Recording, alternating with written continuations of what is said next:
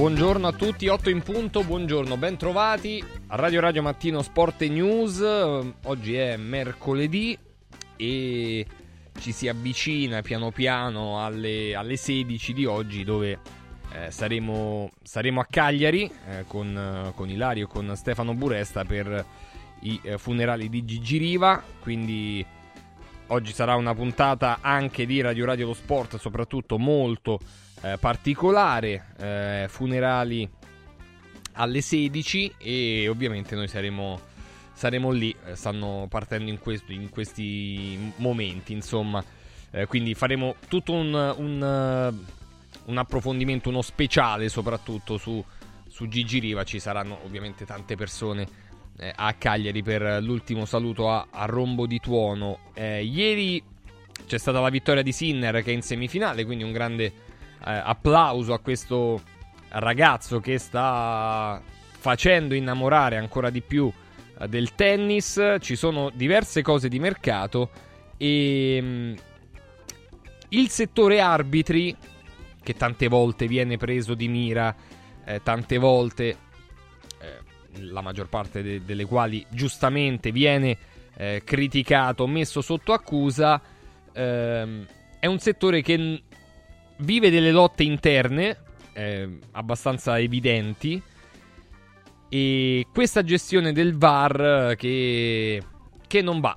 Ieri sera c'è stato, per chi l'ha visto, anche il servizio delle Iene, nel quale un arbitro in attività che non ha voluto farsi eh, riprendere, e lo stiamo facendo vedere in tv, eh, il servizio dell'amico Filippo Roma, grande amico di Radio Radio, eh, che parla più che di eh, di, di, di, sabotare in qualche modo il VAR o comunque indirizzare il campionato scientemente, parla di lotte interne eh, politiche a, nella classe arbitrale che in qualche modo possono modificare il corso delle partite perché se un arbitro per non perdere punteggio non viene chiamato al VAR su un evidente errore o un VAR non viene comunque punito se non vede qualcosa che all'interno delle telecamere invece magari uh, può sfuggire in campo, ma all'interno di una sala con tutte telecamere non dovrebbe sfuggire, beh, insomma, questa cosa qui poi probabilmente mm,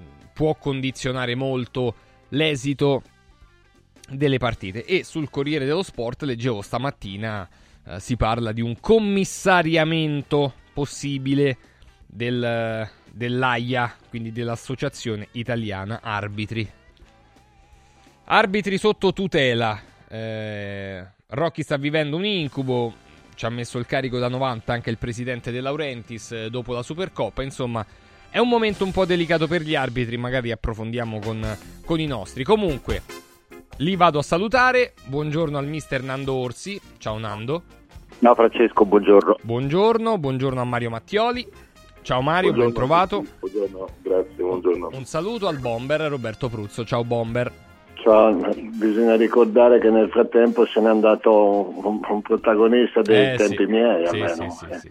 perché, perché Musiello faceva parte della, della, mia, della mia, generazione e in qualche maniera è stato anche legato alla mia persona perché, perché mh, abbiamo vinto insieme la classifica dei, dei canonieri della Serie B, ora mi dire l'anno credo 70, 75 e poi nel momento in cui mm, c'è stato il mio trasferimento da, dalla Roma a Deici, buonanotte, sono, sono, siamo in confusione questi giorni. Da, dal, dalla, dal, Gen- dal, Genoa alla Roma, lui sì. poi dopo che era nella Roma fu trasferito al Genoa, quindi, quindi è, è, leggevo, le, leggevo Bomber che è stato il primo attaccante di Lidolm alla Roma.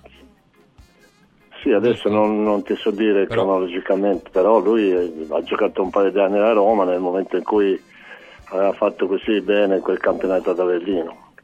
E poi dopo invece nel momento in cui io sono arrivato a Roma lui, lui è andato a Genova, può, salvo poi girare squadre di qua e di là, però insomma volevo ricordarlo perché certo, hai fatto bene. comunque è parte della nostra, de, della nostra vita insomma. E, e quindi è un grande dispiacere anche questo. Assolutamente, assolutamente. Ci, ci uniamo come, come, abbiamo fatto ieri per, per Gigi Riva e come insomma deve essere in, in queste situazioni qui. Eh, prima di arrivare agli arbitri, che, che, è un tema molto delicato, ehm, Mario Mattioli nelle scorse ore eh, ai microfoni della eh, CBS Victor Osimen impegnato in Coppa d'Africa con la Nigeria che è andata avanti nel suo girone ha detto questo due punti ho già preso la mia decisione in merito al prossimo passo da fare al termine di questa stagione ho le idee chiare ho già il mio piano so che cosa voglio fare penso che il 60% delle persone parli di me accostandomi alla Premier League. Il campionato inglese è uno dei più grandi del mondo. Ora però voglio finire la stagione con il Napoli, poi darò seguito alla decisione già presa. Secondo te, Mario Mattioli, viste queste parole qui, eh, dette in Coppa d'Africa, quindi lontano dagli occhi del, del pubblico, del, della stampa italiana e di Napoli, sono parole che a, al 24 di gennaio preannunciano l'addio di Osimena al Napoli? Ma guarda, per come la vediamo noi probabilmente sì, eh, però insomma, detta in questa maniera, eh, in questo periodo sono abbastanza criptiche perché uno può immaginare, può presumere una, un annuncio che preveda il, uh, di rimanere nella squadra in cui del Napoli, magari un contratto triennale, che so, ipotizzo perché non ci credo, perché la squadra, eh, lui cerca una squadra forte, eh, però per cui sembrerebbe che lui è pronto per andare via, ha già una squadra pronta all'estero, in qualche, in qualche nazione, Inghilterra, sembrerebbe, però la cosa che rimane è che detta in questo momento, cioè, io fossi nel Presidente dei Laurentiis prenderei dei provvedimenti seri e importanti. Vabbè, però non ha detto che va via, Mario, è, è stato un po' allusivo, dai, non è... Eh, no, no, prenderei provvedimenti seri nel caso lui abbia... Perché cioè, adesso se il Presidente dei Laurentiis chiede al, alla gente di Osimen e al giocatore stesso che cosa vuol dire questa frase, eh, eh, se gli rispondono che... In un certo modo, certo. Eh beh, non, è, non è che possono ancora blefare con il Presidente della della scuola, cioè quello che versa il denaro nelle casse eh, del gruppo Osimen, per cui eh, credo che verrà chiarita questa vicenda quanto prima. Non penso che eh, si proseguirà il campionato con questo interrogativo. Io parlo per il Napoli, eh, per, per, la squadra, per la società, perché insomma non, è, una, è, una, è, una, è una frase che magari detta lì perché lui magari poi dirà Beh, adesso torno, ha tornato a Napoli e lo dirò anche al Presidente. Ecco, questo, questo sarebbe stata una, una soluzione molto, eh, molto normale, molto regolare. Assolutamente. Co- considerando, così, considerando che il contratto è stato appena rinnovato fino al 2026, ma che appunto il futuro è abbastanza in discussione. Nando Orsi, eh, appunto, eh. è giusto il 24 di gennaio essere non, non chiaro, eh, però un pochino allusivo, cioè se le poteva un po' risparmiare Osimen queste... Eh, Osimen a Napoli praticamente può fare quello che vuole e rimane sempre impunito. Ha fatto tante cose sbagliate e nessuno gli abbia detto niente. Questo proprio dà l'idea di come Osimen è amato, cioè amato, è, ha una specie di immunità, no? Sì, sì. E, e, quindi, e quindi anche stavolta ha detto delle cose fuori luogo eh, è, è, lampante che a fine anno andrà via. De Laurentiis gli ha allungato il contratto apposta mettendogli una clausola eh, proprio, perché, proprio perché se no doveva andare via a parametro zero e quindi andrà via. Poi dopo che sia allusivo o meno quello che dice è abbastanza chiaro che va via, ma era chiaro anche prima che firmasse il contratto. Quindi io non so se sono i tempi giusti per dirlo, tanto non è che lui a Napoli quest'anno sta incidendo, fuori dalla, sarà fuori da Napoli per altri 20 giorni, 25 giorni perché la Coppa d'Africa non so quanto dura. Poi quando torna vediamo il Napoli come va. Fino all'11 febbraio se arriva in finale. Beh, se il Napoli va bene è tutto a posto, se non va bene poteva dirlo, non poteva dirlo, poi dopo ricomincia a giocare tranquillamente, quindi quindi un'altra, un'altra uscita all'Ausimene che, che, che sembra più un'entrata che un'uscita. Bomber? Ah, generalmente quando stanno fuori dall'Italia escono no? a volte, soprattutto quando, quando sei lontano delle indiscrezioni delle, delle, che vengono poi puntualmente smentite, in questo caso c'è poco da smentire. Io credo che se lui dice che la decisione è stata presa, il prossimo anno... C'è da credergli, dici? Sì, c'è da credergli, c'è da credergli, può darsi pure che ti ripeto, che sia un malinteso, no? che trovino il modo di, di andare tranquilli fino alla fine della stagione per cercare di raggiungere gli obiettivi massimi, che è quello di, di, di rimanere in Champions. Eh sì, quello, è, quello sicuramente è l'obiettivo.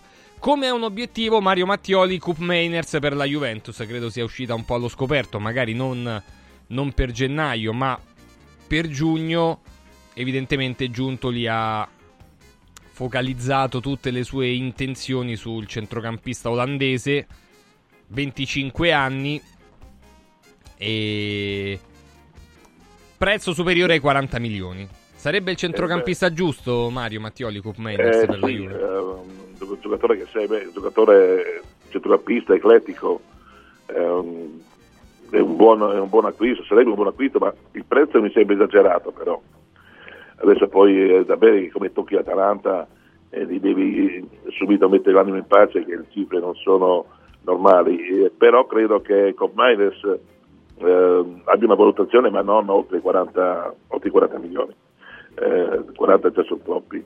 Per quanto riguarda per quello che è la valutazione che c'è in media in Italia dei, dei calciatori, per quanto riguarda la sua collocazione in campo, certamente che è un giocatore giusto, perché come dicevo prima, a parte la sua atleticità lo permette dappertutto, eh, però la Juve ha necessità di un tipo di giocatore eh, che sia eh, abbastanza elastico nei, nei, ruoli del centrocampo, possa supplire a destra, a sinistra e dare un impulso sicuro, perché il centrocampo della Juventus eh, si regge su, su, su eh, Locatelli, Miretti, eh, McKenny, eh, Rabiot certamente, eh, però poi sai si fa male uno, deve con tutto il rispetto parlando, deve entrare Nico Russi Caviglia, e eh, se entra Cop Miners forse eh, al momento è ancora una, un effetto migliore, Nico Russi sicuramente fra un paio d'anni sarà, se continua questi miglioramenti, sarà ai vertici del calcio,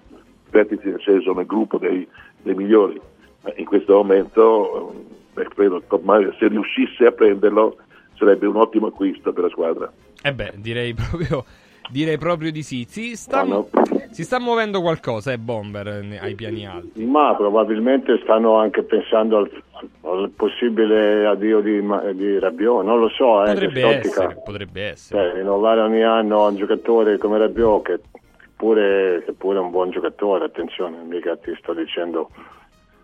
Però, sai, magari ci pensano e, e, lo sostituiscono con un calciatore forte, più giovane, non, che magari guadagna anche meno, che ti dà un po' più di continuità e quindi in quest'ottica credo che, che sia veramente un, un, ottimo giocatore. Eh sì, assolutamente. Allora, già allerto che alle 9 eh, faremo vedere e ascoltare eh, il servizio di Filippo Roma, che poi eh, cerchiamo di avere nel pomeriggio, anche se la vita da Iene è sempre un po' così che devi correre da una parte e dall'altra. Per rimanere un attimo sul mercato, Bomber, torno, torno da te. Eh, monta un po' nel, nella curiosità questo scambio tra, tra Roma e Fiorentina. Se dovesse mai essere, intanto oggi la Roma è impegnata in questa amichevole pazzesca mega galattica eh, a Riyadh. Eh, Belotti per Iconè secondo te, sì, chi, sì, ma... chi, guadagnerebbe eh. delle due?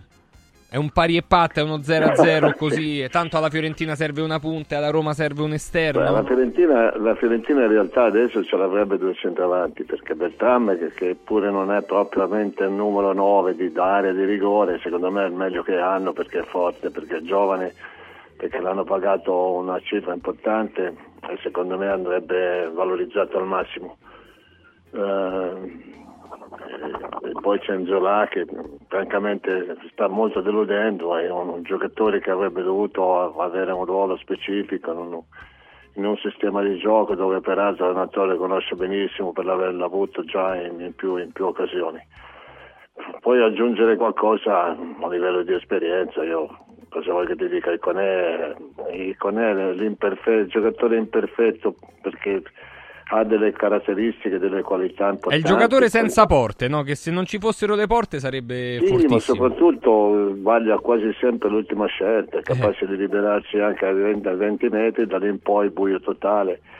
Il rigore ultimo è anche indicativo, io credo che loro vogliano, vogliano stanno cercando di, di, portare a Firenze un, paio di, un giocatore messicano, qualcosa del genere. Io non, però hanno, hanno, necessità di cambiare Brecalo, di cambiare Iconè e, e quindi ci può stare, sì. Non so che ruolo potrebbe ritagliarci a Roma, anzi penso che non se ne ritaglierà manco mezzo di ruolo, però sono quelle operazioni che a un certo punto le fai per cercare di, di, di smuovere qualcosa. Nando è un'operazione che, che, ha una logica secondo te? Sarebbe, ecco, usiamo sempre periodo ipotetico. Beh, insomma, c'è una, logica perché, perché alla Roma serve un esterno proprio per, per, fare, per fare, quello che De Rossi ha in mente. Eh, al, alla Fiorentina Belotti serve boh, come alternativa forse in area di rigore, ma non so perché poi dopo Belotti ha anche un po' le stesse caratteristiche degli altri due, eh, sia di Beltran che di Inzola, perché è un giocatore che dentro l'area di rigore ci sta, sì, ma ma è uno anche di manovra. Quindi non lo so, io penso che sia più un favore che si fanno le due società che, che per, per, per, fattivo, come si dice, necessità, per fattiva necessità. Forse alla Roma serve di più i Conetti e Belotti al, alla Fiorentina. Che ne pensi Mario? Cioè delle, delle, due soluzioni qual è quella che sarebbe più, più giusta? Cioè Iconea alla Roma o Belotti alla Fiorentina? Nessuna delle due. Eh, poi, come stava dicendo anche, anche Nando, probabilmente eh, un esterno serve, forse richiesto da De Rossi, che so, ci, si, può, ci può anche stare se gli drizzano anche le scarpe, non so di che marca la, la, le, le, le, calzi lui, ma insomma, eh, però boh, non so, guarda, Belotti andare a far panchina anche a Firenze, anche a Firenze mi sembra un po' esagerato. Eh, peraltro la Fiorentina davanti non segna tanto, ma Bertrand comincia a essere un giocatore insostituibile. Eh, Zola non si capisce perché dopo anni di, di buona resa eh, non riesce più a vedere la porta, ma è un'operazione questa che non, sinceramente eh, sì, certamente eh, Iconè è un esterno, benissimo, eh, ma tu devi prendere un esterno che poi che sappia fare l'esterno. Eh, io lo vedo un giocatore confusionario, eh, mi ha sempre dato la sensazione no, che gli manchi uno per far 31, eh, per cui mh, mm, è un'operazione forse che, si, che, fa più comodo alle due società, come accennava prima il collega, eh, per fare un'operazione così, per smuovere, ma dal punto di vista eh, tecnico-tattico non vedo, non vedo proprio la Grossi Vabbè. miglioramenti né dall'una né dall'altra no, parte. No, no, no. Poi, poi, volevo dire una cosa, scusami se interrompo. Eh, prima di chiudere dovrei dire un paio di cose eh, che, che, esulano dalla, dalla, dal mercato, esulano dalla, dalla, dalla, giornata, però si riferiscono una a Gigi Riva e una alla finale di Supercoppa. Sì, sì, dopo le, assolutamente le, sì. te le farò dire Mario. Bomber, che stavi dicendo? No, ma stavo dicendo, ma lì come, come, vorrà giocare De Rossi non, non, non, lo, non, lo, so, ma credo che Di Bala sia il riferimento centrale di, di, di, di questo, questo, nuovo assetto. E, e quindi pensando a Di Bala, pensando a Sharawi, io sinceramente sì, ti puoi creare un'alternativa a partita in corso cercando di, di, di, di, giocare un calcio un po' diverso rispetto a prima, però a dire la verità Iconè nella Fiorentina ha fatto veramente poco, è costato un sacco di soldi e, e non ha mai quasi inciso, una, c'è una squadra che comunque è quarta, che ha delle ambizioni importanti perché comunque in semifinale Coppa Italia vuole, vuole fare bene in Europa e si può giocare concretamente le, le, le possibilità di, di, di, di, arrivare quarta non lo so, ma di rimanere in Europa, l'idea di cedere i Conemi mi, mi fa un po' pensare, no?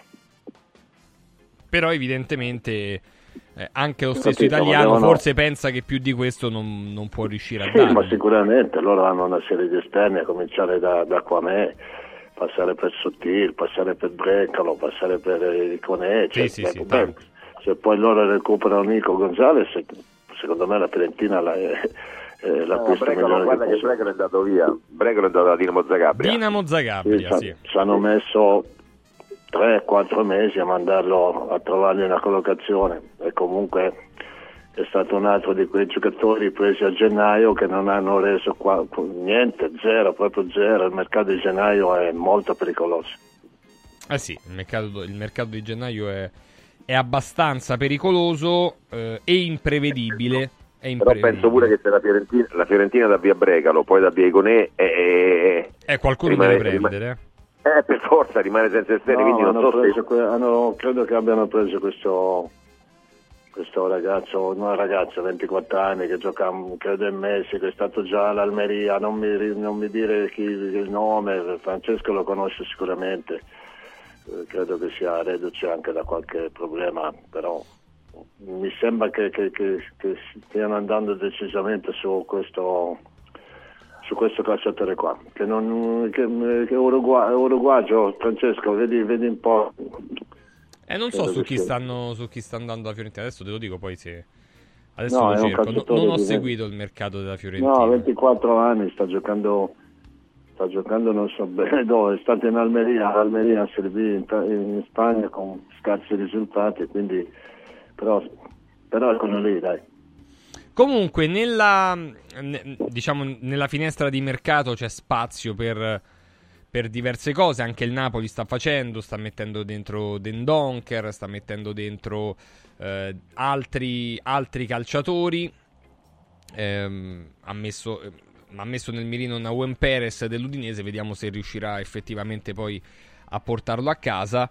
Eh, in questo giro eh, l'Inter ha fatto, il Milan sta cercando di fare un difensore, la Lazio Nando pensa, io credo anche un po' più in previsione di, di giugno, di, forse di rifarsi un po' il look sugli esterni.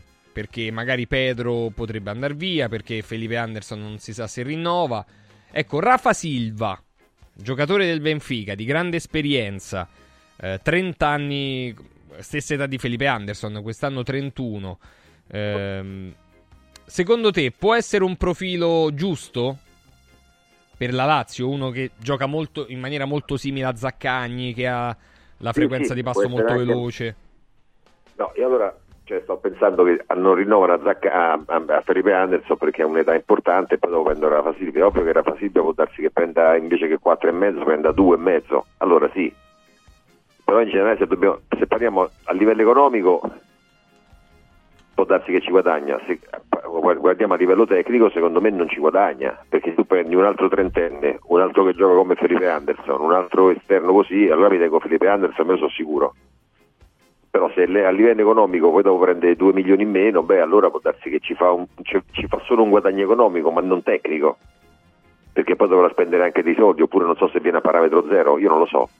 Io dico soltanto che questi, questi acquisti mi sembrano acquisti fatti per, per mettere una toppa a qualcosa. Quindi Rafa Silva può essere anche un gran giocatore, però io ho Felipe Anderson e ho Zaccagni, ho loro due che già sono sicuro, a meno che con Felipe Anderson non ci faccio zero, con Zaccagni ci faccio 20, 20 milioni, 25 milioni, beh allora è un'opportunità, ma in generale è un'operazione che non, non lo so, non mi convince, non mi convince per età, per qualità tecnica, eh, perché già ce l'ho due giocatori così che vanno via senza che li trattengo quindi non lo so, boh, io andrei su altri profili, che ne so, uno tipo Isaacsen, che, che, è un ragazzo di 22 anni, non so quanti anni c'è 23, però ha qualità, può crescere. D'altronde io penso che la Lazio abbia eh, cominciato anche un processo di rinnovamento. Ecco, se il rinnovamento deve cominciare da uno di 30 anni non è più rinnovamento.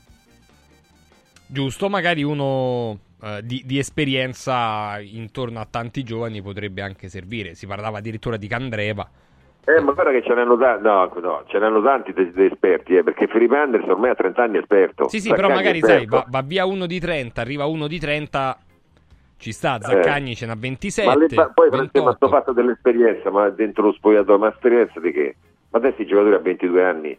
te- te- te- No, sono questo è vero, io su questo sono da 40. d'accordo con te, sfondi, Eh, ma- sfondi ma con me, sfondi una porta esperienza che aperta. dentro lo spogliatoio, eh, perché è, è utile dentro lo spogliatoio, che fa dentro lo spogliatoio? Mette a posto i cosi, i cappotti, che fa?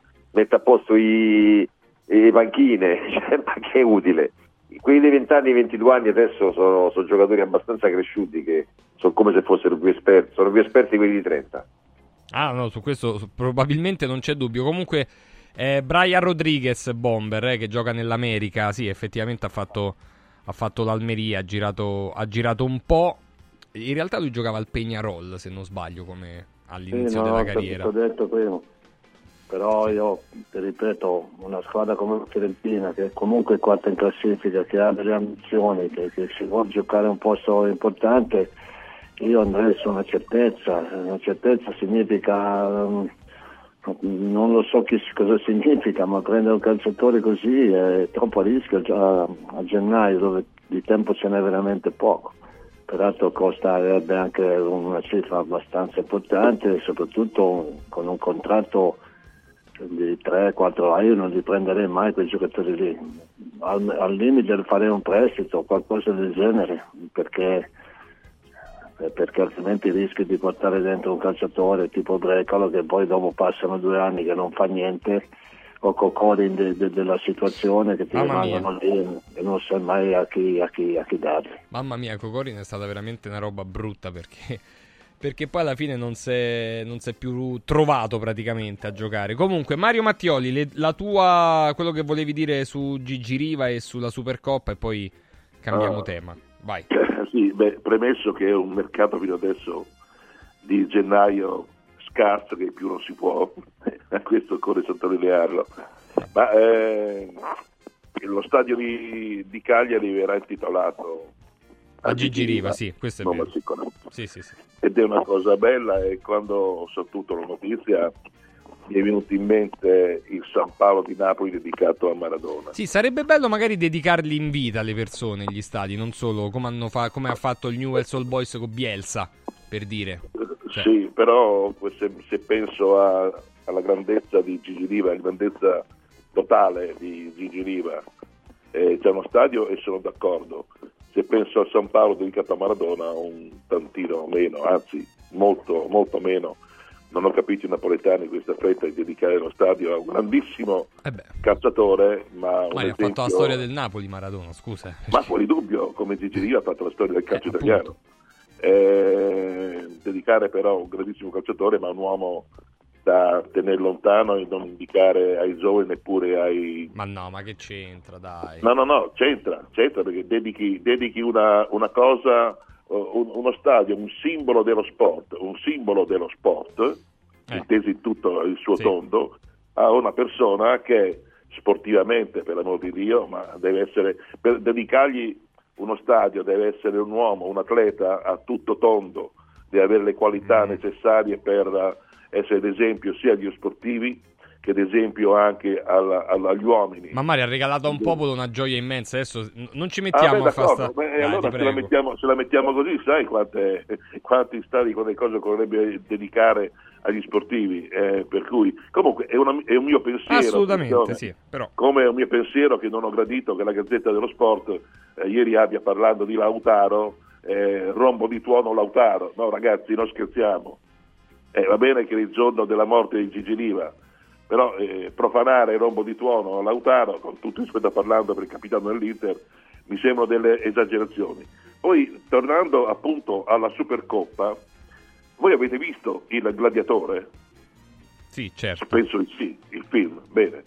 Ora, quando Massimo Decimo Meridio comincia a vincere e anche gli ultimi incontri che lui fa al Colosseo e vince, alla fine viene portato sotto il palco del- di, di- di Commodoro eh, e della sorella e viene premiato anche con una medaglia.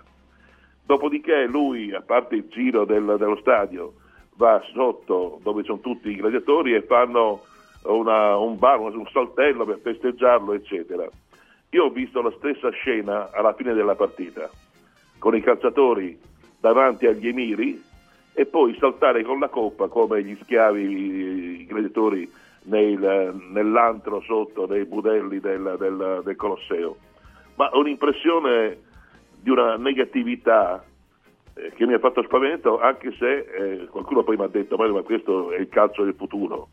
Eh, sarà il calcio del futuro, ma io ho visto delle, delle marionette, degli, degli uomini uh, a servizio di altri uomini, dover giocare, eh, essere felici, saltare con i capi che guardavano, i datori di lavoro che guardavano. Mm. Ma è stata una mia immagine, una mia impressione estremamente negativa, ma brutta, brutta, brutta, brutta. Vabbè, comunque mm, personalmente parlo. Eh. Sì, sì, assolutamente. Allora, eh, tra poco torniamo anche su, sul calcio giocato, eh, su quello che ci sta per aspettare il prossimo weekend, perché c'è Lazio-Napoli, una partita con tanti assenti nel, nel Napoli, assolutamente, e ovviamente Zaccagni immobile per la Lazio. Vi voglio ricordare alle 8.31 che oltre ad aver fatto e registrato il sold out per quanto riguarda la campagna Tac Cuore Radio Radio per le tre giornate dedicate. Ecco, Villa Mafalda, dove saremo domani, eh, dalle 14 alle 18, per una di queste giornate della Tac Cuore Radio Radio, dove vi ricordo di andare a digiuno almeno da 5 ore in modo tale da poter effettuare il prelievo eh, della creatinina. Ecco, Villa Mafalda ha deciso di, eh, sotto prenotazione, di mantenere in altri giorni lo stesso prezzo dell'attacco cuore radio radio, cioè 400 euro anziché 750. Non è, non costa poco, ma è un esame veramente molto importante perché consente di osservare presenza o meno di placche intravascolari che sono la causa dell'ostruzione parziale eh, delle coronarie e se questo, questa ostruzione cresce, aumenta di volume, ecco, può portare anche a conseguenze, conseguenze spiacevoli tipo l'infarto. Quindi è una tecnologia a bassa dose di radiazioni, non è un esame invasivo e l'acquisizione dura veramente pochi secondi. villamafalda.com per eh, mantenere questa iniziativa e prenotarsi in un altro giorno, non quello dei tre giorni dell'attacco Cuore Radio Radio, ripeto, mantenendo lo stesso prezzo, 06 86 09 47 40. Ripeto, 06 86 09 47 40, che è proprio il numero dedicato alla cardiologia al cuore di Villa Mafalda. villamafalda.com. Mi raccomando, fate tutto e andate tranquilli, vi fate questo, questo esame. Da occhiali in cantiere, prevenzione per gli occhi, visite gratuite e il saldissimo, cioè montature firmate top brand ad un euro, montature selezionate che vengono un euro e che potete appunto portarvi a casa con un euro. Saldissimo di occhiali in cantiere, montature top, eh, ovviamente, non, non scarti, montature di top brand che Occhiali in cantiere mette ad un euro. Negli store di Capena, Colleferro e Frosinone, dove continuano le giornate di visite gratuite. Oggi, per esempio, il contattologo Gianni è a Capena, nello store che mi è più vicino, via Tiberina, chilometro 16 e 200. Poi c'è Colleferro e poi c'è Frosinone. Occhiali in cantiere.it. Mm, a Fiano Romano c'è uno degli studi di Solo Sorrisi, ce ne sono poi 5 a Roma ed uno ad Avezzano per ritrovare il piacere del sorriso, per avere un uh, sorriso più bello, ma soprattutto per avere una bocca bonificata, una bocca che non si porta dietro le carie, che danno problematiche non indifferenti e per curare appunto se ci sono delle problematiche. Sappiate che con poche sedute da solo sorrisi si risolvono i problemi. Per prendere appuntamento per la famosa prima visita, vi do il numero che è l'800 58 69 89. Ripeto, 800 58 69 89 solo sorrisi.it solo sorrisi.it chiudo questo momento ricordandovi un altro prodotto molto interessante che si trova su radioradioshop.it come stiamo uh, saggiamente facendo vedere in tv. È la t-shirt fit therapy è una t-shirt una maglietta che va ad agire contro i dolori muscolari, eh, ha un'azione antalgica sull'area lombare e dorsale e permette di velocizzare attraverso il microcircolo e l'assorbimento dell'acido lattico tutte queste problematiche. Accelera proprio questo processo di eh, recupero funzionale. È realizzata con un tessuto tecnologicamente avanzato, eh, può essere usata al lavoro durante lo sport, eh, la notte, quando vi pare. Garantisce l'efficacia per almeno 300 lavaggi lavatrice e la potete ordinare sia in bianco che in nero. Eh, prezzo Radio Radio fino alla fine del mese 59 euro anziché 79. Radioradioshop.it radioradioshop.it allora, tra poco vorrei ritornare con i nostri sul campionato anche che, che riparte. Eh, ci sarà la semifinale Sinner Djokovic, tanta roba e quella poi ce la seguiremo strada facendo, ovviamente non oggi, ma domani, a tra poco. Radio Radio Mattino Bello? No, bellissimo! Buono? No, buonissimo! Saldi? No, saldissimo! Da Occhiali in Cantiere non ci accontentiamo dei semplici saldi, ma abbiamo il saldissimo! Montature da vista firmate a solo un euro. Cosa aspetti? Vediamoci da Occhiali in Cantiere, Capena, Colleferro, Frosinone. Occhialiincantiere.it È bello sapere che in qualsiasi momento c'è chi si prende cura di te. Villa Mafalda c'è sempre. Per la salute della mia famiglia mi affido a Villa Mafalda, dove è possibile eseguire tutte le prestazioni mediche di cui abbiamo bisogno 24 ore su 24, dalle visite con i migliori specialisti agli esami diagnostici fino alla chirurgia. Villa Mafalda, la tua clinica privata polispecialistica nel cuore di Roma. Villa Mafalda è in via Monte delle Gioie 5. Info e prenotazioni su villamafalda.com. Convenzionata con le maggiori compagnie assicurative. Una speciale convenzione è riservata agli ascoltatori Radio Radio.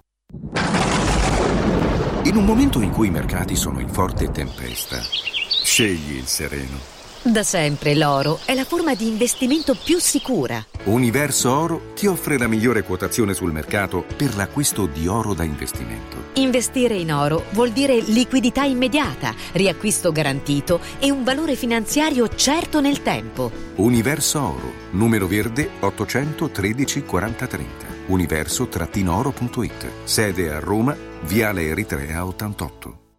Devo stampare i miei nuovi bigliettini da visita. Pressup.it. Devo stampare il catalogo per la mia azienda. Pressup.it. Cerco uno stampatore di qualità che consegni in 24 ore. Pressup.it. Se hai la partita IVA, vai su Pressup.it, fai il preventivo in tempo reale, carica il tuo file di stampa e ordina con un clic. Cosa aspetti? Prova la qualità di Pressup, il tuo stampatore online.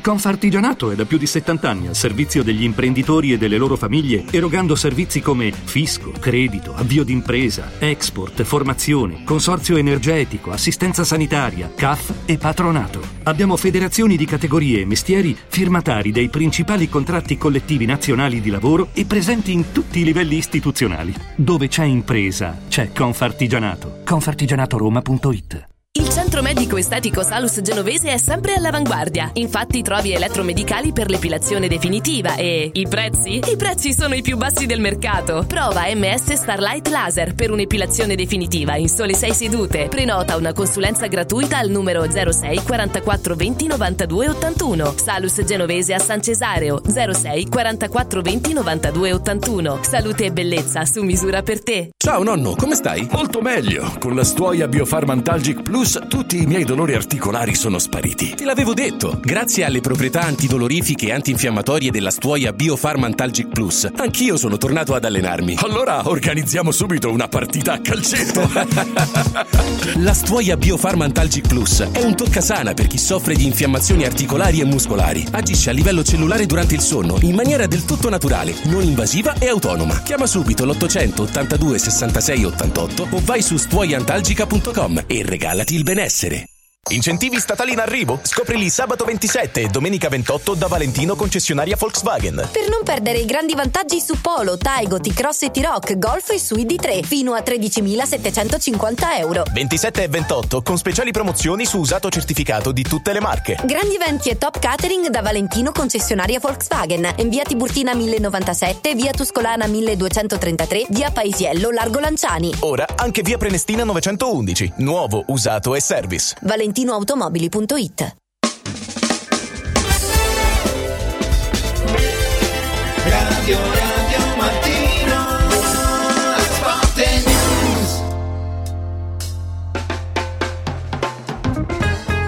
Allora, quella per la Lazio può essere una buona occasione eh, per, eh, per continuare il percorso in campionato che stava, eh, stava in queste ore, in, queste, questi mesi, in questo mese, eh, iniziando con buone prestazioni e soprattutto con, con le vittorie.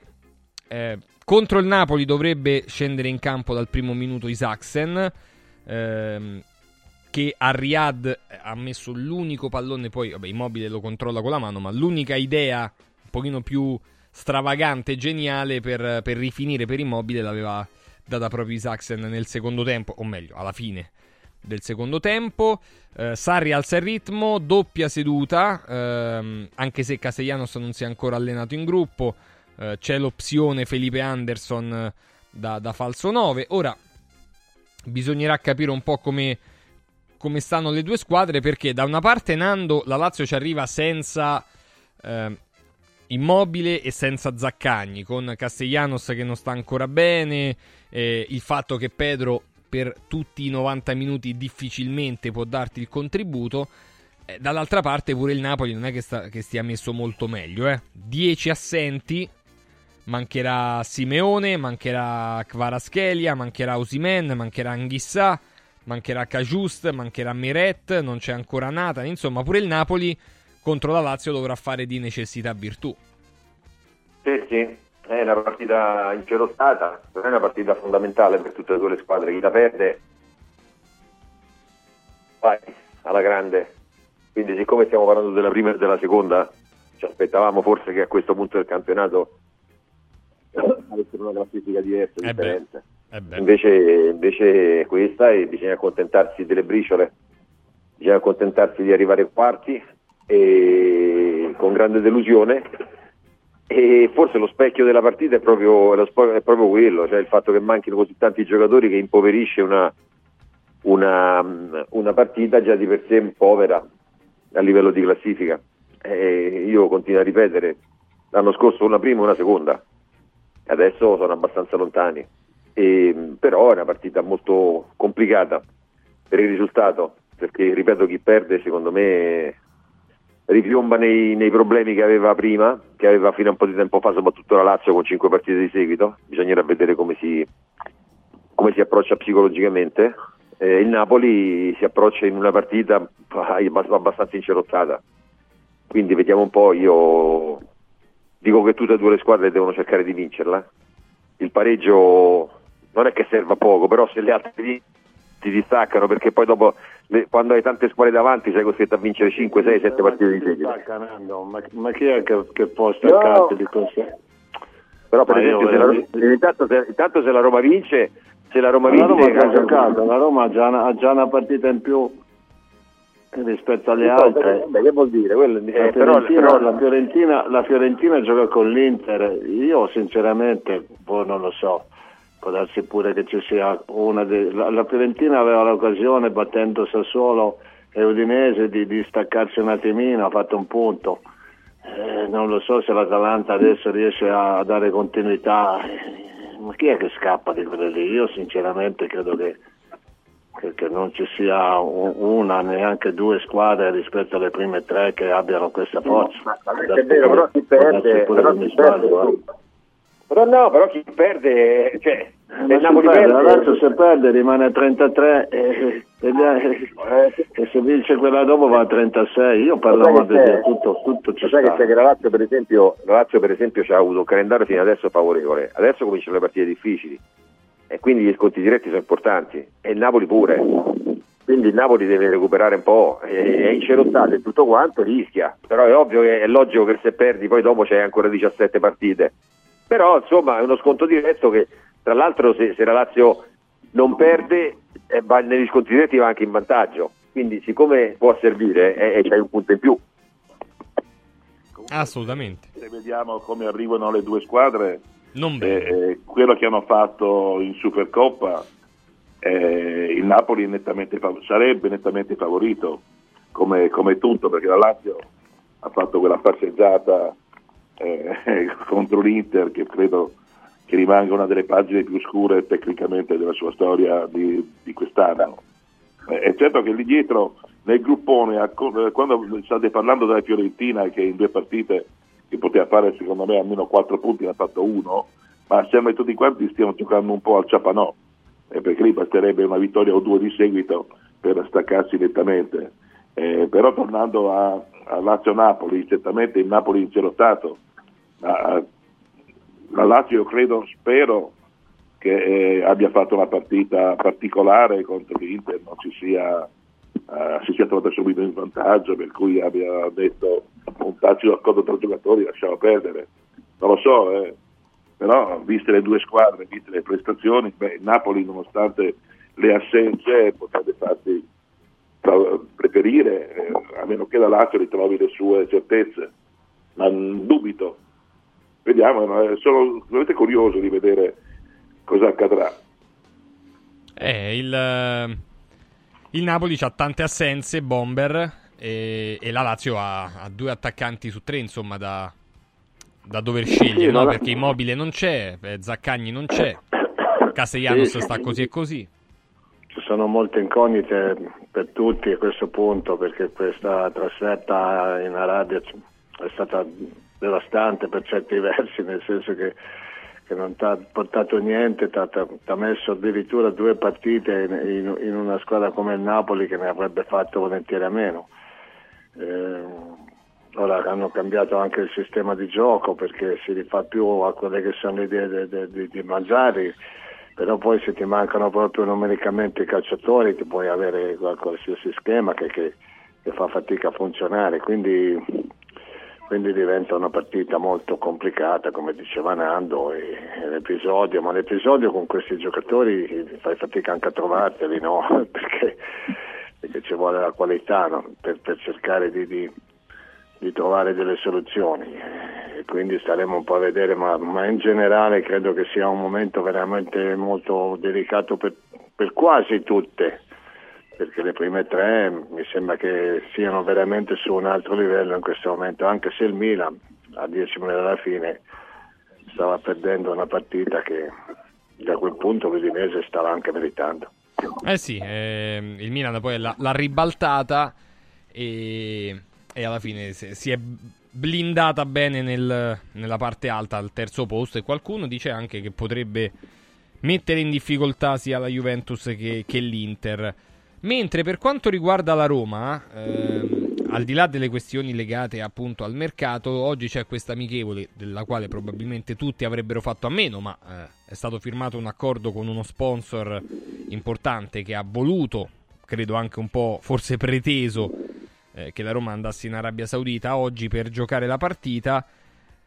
Eh, Mario Mattioli, la vittoria contro il Verona, eh, che è stata una vittoria nel secondo tempo sofferta, eh, apre degli scenari di cambiamento a livello appunto di, di, modelli di gioco e adesso probabilmente ci si aspetta contro la, ehm, contro la Salernitana a Salerno una conferma, no?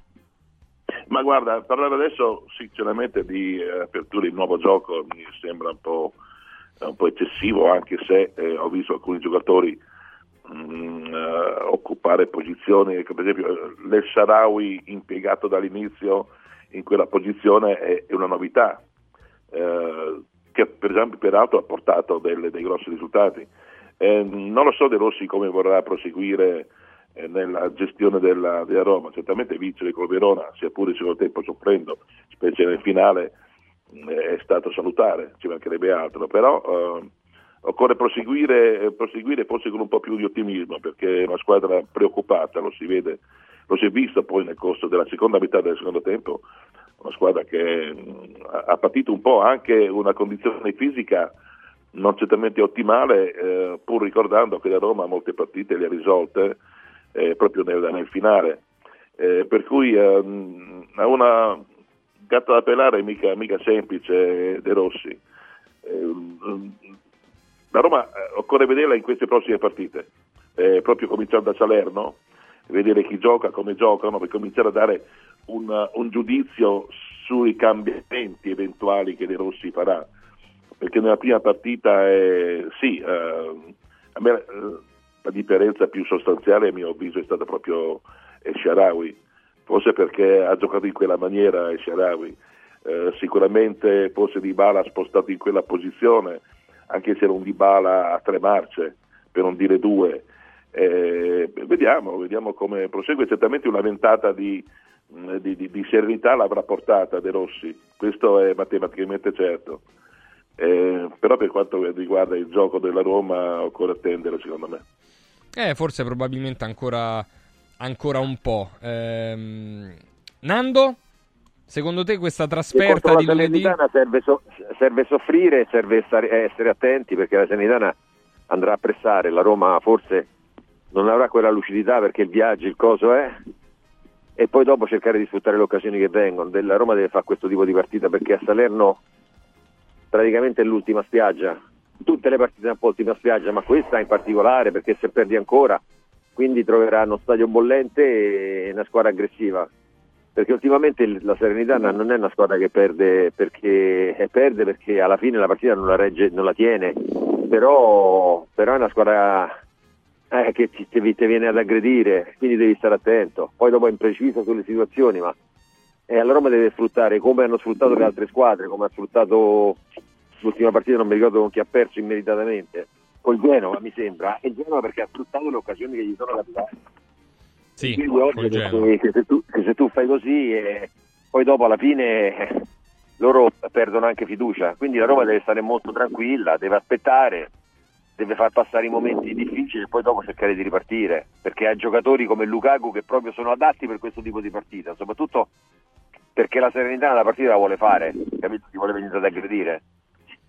Bomber, tu come la vedi questa trasferta di Salerno? La verità, io, io per l'amor di Dio tutta la buona volontà che ci hanno messo, la partita col Verona, a parte il primo tempo che è stato interpretato bene, perché il Verona stranamente ti ha concesso degli spazi dove la squadra di, di, di De Rossi ha saputo, ha saputo, a parte che il secondo gol te l'hanno proprio regalato su, su un piattino lì che, che, di meglio non potevano fare, eh, c'è stato qualche, qualche cambio di, di, di, sistema di gioco, c'è stato Pellegrini soprattutto il primo tempo più coinvolto, no? ho fatto la conta dei palloni che aveva toccato, poi anche quello si può discutere, no? perché tu puoi toccare anche 100 palloni ma se non decidi mai niente, invece nel primo tempo Pellegrini ha, ha giocato una buona partita come Sharawi, come diceva Mario salvo poi il secondo tempo rischiare pesantemente se segnano rigore, non lo so mica come finisce con la partita. Quindi credo che, che ci sia da fare, ma, ma, la Roma era quarta in classifica prima di quel Tour de Force e quindi l'avevo vista giocare a Roma contro l'Atalanta e contro il Napoli meglio di come ha giocato contro, contro il Verona però c'è un cambiamento in essere, vediamo un po' la reazione anche dei calciatori. Nello specifico, come diceva Mario, io ho visto Di Bala molto fuori dal, dal meccanismo, intristito se si può dire così, e quindi ci sono le attenuanti perché è stata la prima partita, ci sono le attenuanti perché ci sono ancora tanti infortunati, ha dovuto comunque inventare una linea 4 che, che secondo me è molto rischiosa, ma ma da qualche parte si deve pur partire. Le due, le due prossime sono partite da sei punti e con sei punti ti metti in, in una buona situazione. Eh sì, eh, la situazione che si era, un po' prefigurata la Roma con, con, queste tre partite, poi vedremo effettivamente se, se saranno fatti i punti, i punti, necessari. Ci sarà anche, eh, Nando, un una partita importante per l'Inter che va a giocarsi questa, questa partita la Juve giocherà contro, contro l'Empoli, e l'Inter giocherà Contro contro la. Fiorentina a Firenze. Eh, quindi è un turno Eh beh, sì. interessante, importante. eh. È un turno interessante, soprattutto perché dopo, dopo Supercoppa c'è il rischio che la Juve possa andare a quattro punti, poi lo sconto diretto tra la settimana, mi sembra. L'Inter che torna euforica, anche se abbiamo visto veramente che l'Inter è la squadra più forte. Eh, nelle due partite di Supercoppa ha dimostrato sia contro il Napoli che contro la Lazio di essere una squadra superiore. Però poi dopo è ovvio che in un campionato se trovi una squadra come la Juventus che ti sta lì sempre lì dietro, che non ha le coppe, che è fresca, che sta giocando anche bene, tra l'altro, eh, comincia a diventare un problema. Quindi lo sconto diretto non sarà secondo me come quello dell'andata. Tanto c'è una- un, un Fiorentina-Inter molto pericoloso, molto pericoloso. Quindi ci sono le scorie della Supercoppa, ci sono degli assenti, eh, quindi vediamo un po' è una partita difficilissima, molto molto molto difficile. Se scavalla questa, poi dopo vediamo, si va a giocare lo sconto diretto con un'altra, con un'altra men- non mentalità, eh, con, con un altro tipo di approccio. Eh sì, Mario Mattioli lotta al vertice, l'Inter che va a giocare contro la Fiorentina, la Juventus che ospita in casa l'Empoli prima dello scontro diretto di San Siro che sarà domenica 4 febbraio. Eh sì, la Juventus non può prescindere dai tre punti. Eh, L'Inter a Firenze mh, potrebbe essere una partita difficile oppure una di quelle partite che l'Inter nelle- nei primi dieci minuti fa un gol, il Lautaro, il Turam, chi che sia, e dopodiché nel secondo tempo ne fa un altro, poi insegna la, la Fiorentina sul finale 2-1 e buonanotte ai suonatori. Eh, dipende la Fiorentina, eh, soprattutto perché noi stavamo parlando che forse l'Inter è un po', un po' sconquassata dalle partite che ha fatto in Arabia, dal viaggio, eccetera, ma credo che abbia recuperato, che possa recuperare benissimo, considerando che mancano diversi, ancora diversi giorni. Eh, partita difficile, però secondo me più sulla carta che in pratica, perché in campo la differenza tra le due squadre è ancora notevole. Eh, la Fiorentina poi ha dimostrato che nel momento in cui deve tirare fuori gli artigli non lo fa, e l'abbiamo visto nelle ultime partite, no? aveva avuto la possibilità di, di- di- di portarsi in una posizione, un quarto, di consolidare peraltro il quarto posto in maniera concreta e non lo ha fatto perché nel momento del bisogno probabilmente eh, manca qualcosa alla Fiorentina come evidentemente mancherà domenica, domenica sera perché contro l'Inter dovrebbe giocare una partita perfetta. Perfetta vuol dire sia tatticamente e sia soprattutto agonisticamente, cosa di cui non faccio non, non faccio eh, segno sulla Fiorentina perché non, non l'ho mai vista vincere partite dal punto di vista agonistico e della dedizione. Per Eh, cui è vediamo, vediamo, facile. tanto- No, non dico facile, però aggre- eh, possibile per l'Inter andare avanti. eh. Mhm. Possibile. Poi si vedrà, si vedrà a Milano domenica dopo. Eh sì, nello scontro diretto. Allora, Mario Mattioli e Nando Orsi vi saluto, grazie ad entrambi. Grazie a voi. Grazie mille, grazie, buona continuazione di mattinata. Ricordo che oggi il Bomber rimane con noi, saremo, saremo a Cagliari, ci sarà Ilario, ci sarà Stefano Buresta per i funerali di, di Gigi Riva. Eh, tra poco vedremo e ascolteremo insieme il servizio di Filippo Roma delle Iene che ieri sera è stato mandato in onda su, sul sistema arbitri, diciamo in generale, ehm, con un arbitro in attività che non si è voluto far riprendere ma che ha detto delle cose, poi le discuteremo con i nostri. Prima di tutto questo però do il buongiorno ad Andrea Pontesilli che è venuto in studio, ciao Andrea. Buongiorno, buongiorno a tutti. Buongiorno, per ricordarci che eh, quello che io, per chi è in tv e chi, chi sta vedendo Radio Radio TV può vedere, chi è in radio ve lo racconto, io ho in, in mano una, diciamo, una mini stuoia, diciamo Sì, così. un campione Un che- campione della stuoia, giusto? Questa stuoia qui, cioè la stuoia antalgica che è più grande poi, no? Sì, Perché sì, sì. Si adatta alla misura adatta del alla misura del sistema di riposo, esattamente. Perfetto. È un, è un prodotto di altissima tecnologia, perché poi Andrea ci spiegherai Sì. che cosa significa avere la stuoia, ma è semplicissima da utilizzare perché c'è il materasso, metti la stuoia, metti il lenzuolo e hai fatto. Esattamente, è E semplicissimo. che cosa fa la stuoia antalgica? Allora, diciamo, mh, quando parliamo di tante tecnologie abbiamo cercato di convogliare tutto quello che oggi eh, diciamo, la scienza può metterci a disposizione per dare una risposta ai nostri problemi. Quindi Ok. eh, partiamo da problematiche circolatorie, quindi che possa, mi viene in mente le persone con il cuscino sotto le gambe, piedi alzati. Qui riusciamo a dare un'ottimizzazione a livello circolatorio, quindi possiamo dare benefici, ehm, conseguentemente a un'ottima circolazione ossigeniamo meglio il cervello in fase di eh, diciamo, Riposo.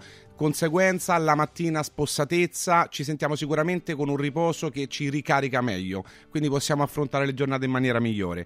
La cosa poi importante, tecnicamente si chiamano stuoie antalgiche.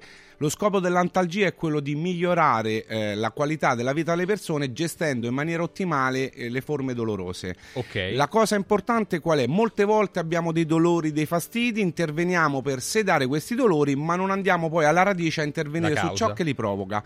In questa stuoia riusciamo a avere sia l'azione antinfiammatoria, quindi andare alla radice del problema e di conseguenza laddove vi siano problemi purtroppo cronici andiamo ad attenuare ciò che queste patologie possono portare. Quindi diciamo la risposta, ripeto, in maniera completamente naturale perché Ecco, in questo è importante. Noi attiviamo queste funzioni semplicemente con il nostro calore corporeo, Ah, quindi ok. parliamo di un qualcosa di naturale, eh, si propone dai bimbi alle persone più anziane, Ok. eh, persone che possono avere per età problemi articolari, stati infiammatori, persone che non abbiano problemi importanti ma possono riguardare anche una semplice cefalea, eh, stati nervosi per cui non si riposa in maniera ottimale. Negli sportivi, per esempio, è ottima per lo sportivo per avere dei tempi di recupero che siano contusioni, distorsioni, infiammazioni muscolari e accorciare queste tempistiche. Anche il semplice smaltimento dell'acido lattico. Cioè, quindi è un prodotto che fondamentalmente l'obiettivo che abbiamo quest'anno è quello di farlo conoscere a quante più persone Sì. perché fondamentalmente non esiste una persona sulla carta che non ne possa avere dei benefici. No, io poi ti dico, Ilario ce l'ha a casa. Sì. eh, mio papà e mia mamma ci dormono e quindi sanno qual è il beneficio di svegliarsi la mattina in maniera probabilmente differente. Cioè, te ne accorgi dopo un po' che tu dormi sulla stuoia, che poi se tu la togli, ridormire senza stuoia. Diciamo, chi ha dei problemi particolari vede questi diciamo, miglioramenti nell'immediato, Certo. ma chi non ha problematiche eh, diciamo, importanti, una volta che però si abitua ad avere questi benefici, nel momento in cui mi capitano tantissimi clienti che mi dicono ho dormito fuori casa, Andrea la differenza si vede. Vedi. Anche eh, quindi, ripeto, il semplice svegliarsi eh, in maniera più energica, molte persone ci dicono mi svegliavo, ero quella persona che aveva difficoltà a Sì, scendere sì, da letto. sì, Adesso invece siamo molto più reattivi, siamo molto più eh, la mattina sprintosi, mettiamola così. E poi la cosa importante qual è? Ehm, questo mese continuiamo ad offrire gli accessori, quindi parliamo della federa, del guanciale, tutte le problematiche cervicalgia, problematiche legate a spalle, cefalee che possono essere, ecco, non so, eh, costanti per persone che ne Certo. soffrono, dare questo beneficio, dei plantari che si integrano per far sì che anche quando non possiamo stare sul, riposare sul letto nella vita di tutti i giorni possiamo continuare ad avere benefici. E poi, per esempio, il fatto anche di ehm, poter dare ai radioascoltatori, questa è una cosa che manterremo perché è stato diciamo, il caposaldo della, diciamo, della partnership, dare il, Il macchi- nocturno. Esattamente. Che è questo macchinario qua. Sì, questo è studiato per poter fare queste magneroterapie non locali ma estese su tutto il corpo, viene concepito per un trattamento di 6 ore notturno, quindi lo possiamo fare tranquillamente mentre dormiamo, non ce ne accorgiamo, ma nel frattempo stiamo, eh, diciamo... Utilizzando la magnetoterapia ad Sì, alta sì, frequenza. Esattamente, si collega alla stuoia, quando andiamo a riposare lo accendiamo, automaticamente è impostato per queste 6 ore e noi ci svegliamo la mattina che abbiamo sia avuto l'effetto della bioceramica, quindi queste funzioni antinfiammatorie e antalgiche, ma soprattutto abbiamo fatto la magneto.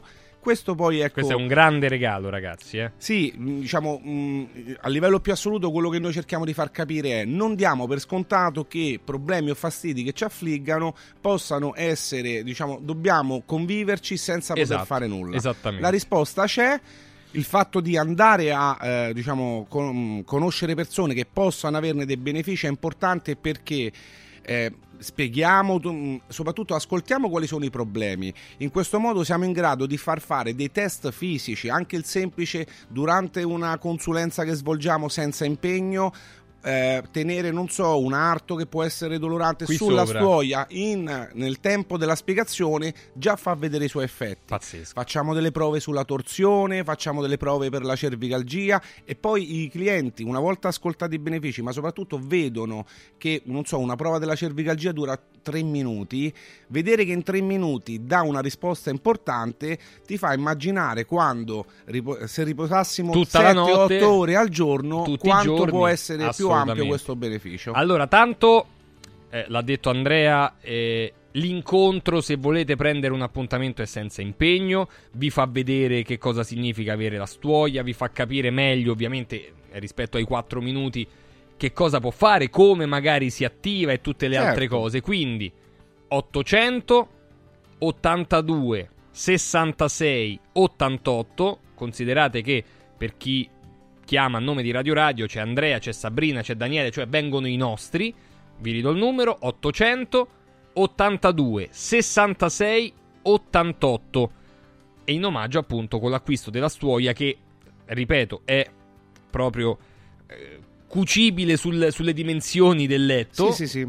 Se avete il letto matrimoniale in un certo modo, Anche insomma, su misura, su- quindi non- quello non è un problema. Andate tranquilli anche perché sì, ci sono delle cuciture. 800 82 66 88 stuoiantalgica.com Grazie Andrea. eh. Grazie a voi e Grazie. buona giornata. Grazie mille, grazie, grazie, grazie. Stuoiantalgica.com, mi raccomando. Viene Andrea, ripeto, viene Daniele, viene Sabrina, vengono i nostri a raccontarvi che cosa fa effettivamente la notte la stuoia Biofarmantalgic Plus. Allora, eh, saluto intanto i nostri, eh, in modo tale da, da dire già che faremo vedere il servizio delle Iene, molto interessante. Saluto Furio Focolari con noi. Ciao Furio. Buongiorno Francesco, buongiorno, a tutti voi. Ben trovato, Stefano Agresti, ciao direttore. Ciao, buongiorno a tutti. Buongiorno, il bomber Roberto Pruzzo. Ciao bomber. Buongiorno, buongiorno. Allora, vedere e ascoltare, tanto eh, si, si capisce, è tutto sempre molto discorsivo, quindi se la regia TV è pronta, siamo pronti. Poi nel pomeriggio cercheremo Filippo Roma in qualche modo, ma ieri è andato in, in onda questo servizio sugli arbitri che era stato eh, presentato già eh, da Filippo Roma, quindi vediamo che cosa un arbitro di Serie A in attività ha detto del sistema arbitrale. Vai.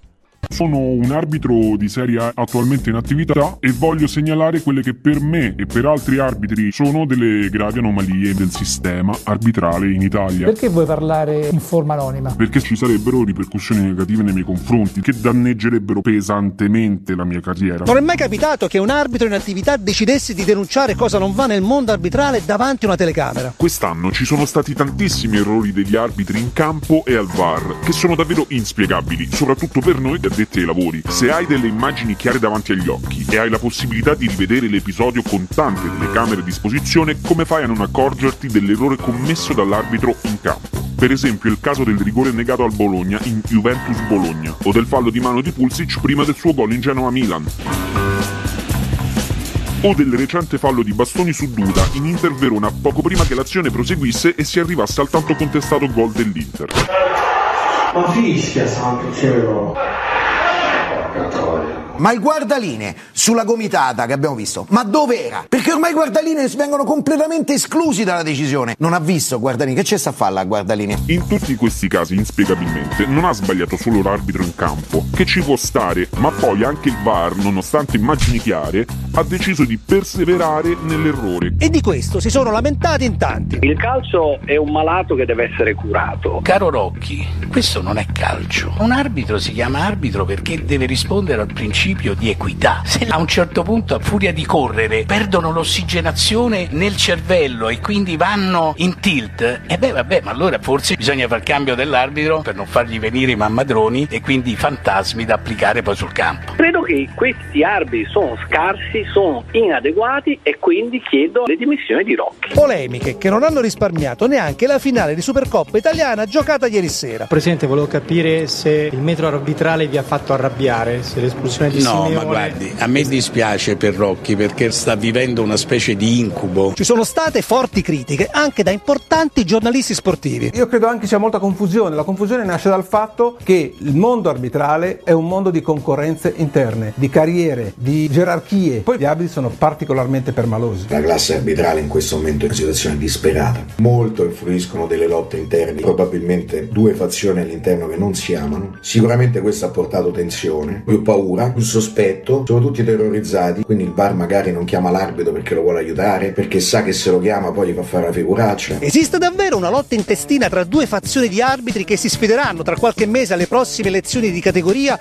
e che in qualche modo condiziona il loro lavoro in campo e al VAR? Sentite cosa ci dice l'arbitro. Questa situazione è diventata insostenibile. Da come viene valutato un arbitro dipende il fatto che continui ad arbitrare o meno. E se le valutazioni dipendono da dinamiche diciamo politiche, allora in questo modo c'è il rischio che si falsino i campionati. Alcuni arbitri vengono chiamati al VAR e alcuni arbitri non vengono chiamati al VAR. Beh, Massa non viene chiamato al VAR, mai. Allora io mi chiedo, come mai alcuni arbitri vengono chiamati al VAR e alcuni no? Ogni volta che un arbitro viene chiamato al VAR può essere penalizzato nel voto che riceve dagli osservatori a fine partita. E questo determina poi le classifiche di fine anno? Perché io incomincio a vedere delle cose che non mi convincono. E se chi valuta gli arbitri sbaglia nella valutazione, siamo poi sicuri che fanno carriera solo e sempre i più bravi e che vengono retrocessi più scarsi? Ma il disegnatore Rocchi ha difeso a spada tratta il lavoro dei suoi uomini nella conferenza stampa della settimana scorsa a Coverciano. Io francamente non credo aver mancato di rispetto né io né i miei ragazzi a nessuno, soprattutto se sbagliamo una cosa un minuto prima, un minuto dopo ti concediamo un rigore che sbagli tu, non io. Il rigore lo sbagliano loro, non l'ho sbagliato io. Il disegnatore si riferisce al rigore sbagliato dal Verona dopo che poco prima all'Inter era stato concesso un gol da annullare per un fallo non rilevato dall'arbitro in campo e neanche dal VAR. Rocchi ha aggredito per difendersi e per difendere anche degli errori dal suo team. Non vorrei più sentir dire ma anche il calciatore sbaglia il rigore. Un arbitro può danneggiare una partita, il calciatore che sbaglia il rigore danneggia se stesso e la sua squadra. Come c'è da mettersi le mani nei capelli per altri comportamenti abbiamo visto. Io non so se avete visto il derby, io sì. Ditemi se quello è uno spettacolo decente. Noi non l'accettiamo più. Se vogliamo arrivare a Mourinho, nessuna preoccupazione, l'hanno fatto fuori, quindi non c'è problema. Si sono tolti un peso. Io chiedo alla giustizia sportiva di essere veramente dura. Chi sbaglia paga. E invece con voi arbitri che succede? La grande novità secondo me è proprio il fatto che quest'anno è il VAR che sbaglia più dell'arbitro in campo, che il supporto tecnologico viene utilizzato male, cioè finché l'uomo sbaglia ok, ma se sbaglia quello che sta davanti al VAR sinceramente siamo veramente al paradosso. Ma sentite le clamorose critiche al sistema mosse dall'arbitro di Serie A che ci ha contattato. A volte il VAR interviene per correggere una decisione, a volte non interviene, anche quando gli episodi sono molto molto simili, quasi identici tra loro. Per esempio, il rigore non assegnato al Milan in Milan-Roma, in cui il VAR non interviene, e il rigore dato all'Inter in Inter-Lazio. Lì invece l'intervento del VAR c'è stato. Uno dei grandi problemi a livello arbitrale è il cambiamento radicale, costante, sistematico del protocollo, cioè si parte in un modo e poi arrivano le interpretazioni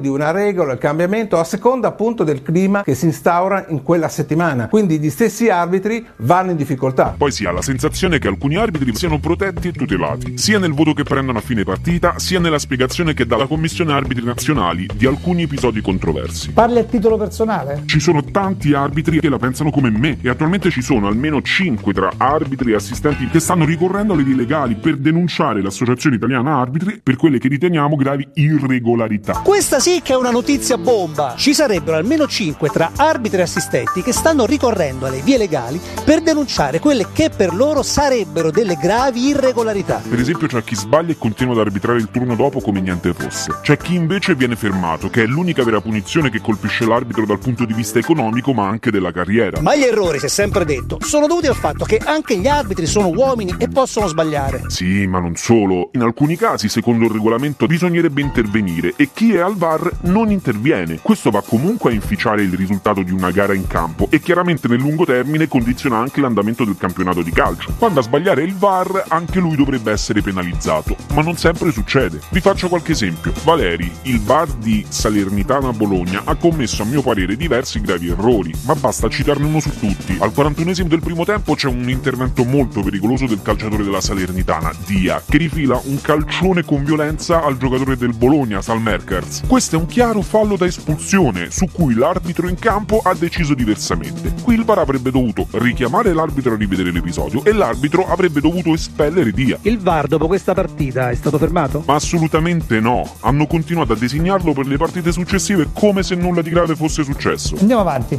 Juventus Verona. In queste immagini si vede che c'è una chiara manata di gatti, difensore della Juventus, nei confronti di Juric, attaccante del Verona. In questo caso si configura una condotta violenta che comporta l'espulsione del difendente. In questo caso il VAR non è intervenuto. Come mai il VAR non interviene di fronte a un episodio così plateale? Anche qui non si capisce perché le immagini sono chiare. Come te lo spieghi? Non me lo spiego. Sempre nella stessa gara si verifica un'altra situazione al 51 minuto dove c'è una rete annullata alla Juventus. E in questo caso il VAR decide di intervenire perché è valutato come scorretto l'intervento che opera Kean, l'attaccante della Juventus, nei confronti di Faraoni, difensore del Verona. Quindi qual è il criterio per cui in questo caso interviene il VAR? Non si capisce. Le regole sono certe, ma l'intervento del VAR non segue delle logiche definite. Torino-Frosinone, Coppa Italia. Si verifica una situazione per cui viene concesso inizialmente un calcio di rigore a favore del Torino, ma successivamente, a seguito dell'intervento da parte del VAR, questo calcio di rigore viene revocato. Anche qui le immagini parlano chiaro. C'è un elemento oggettivo per revocare la decisione presa in campo del calcio di rigore?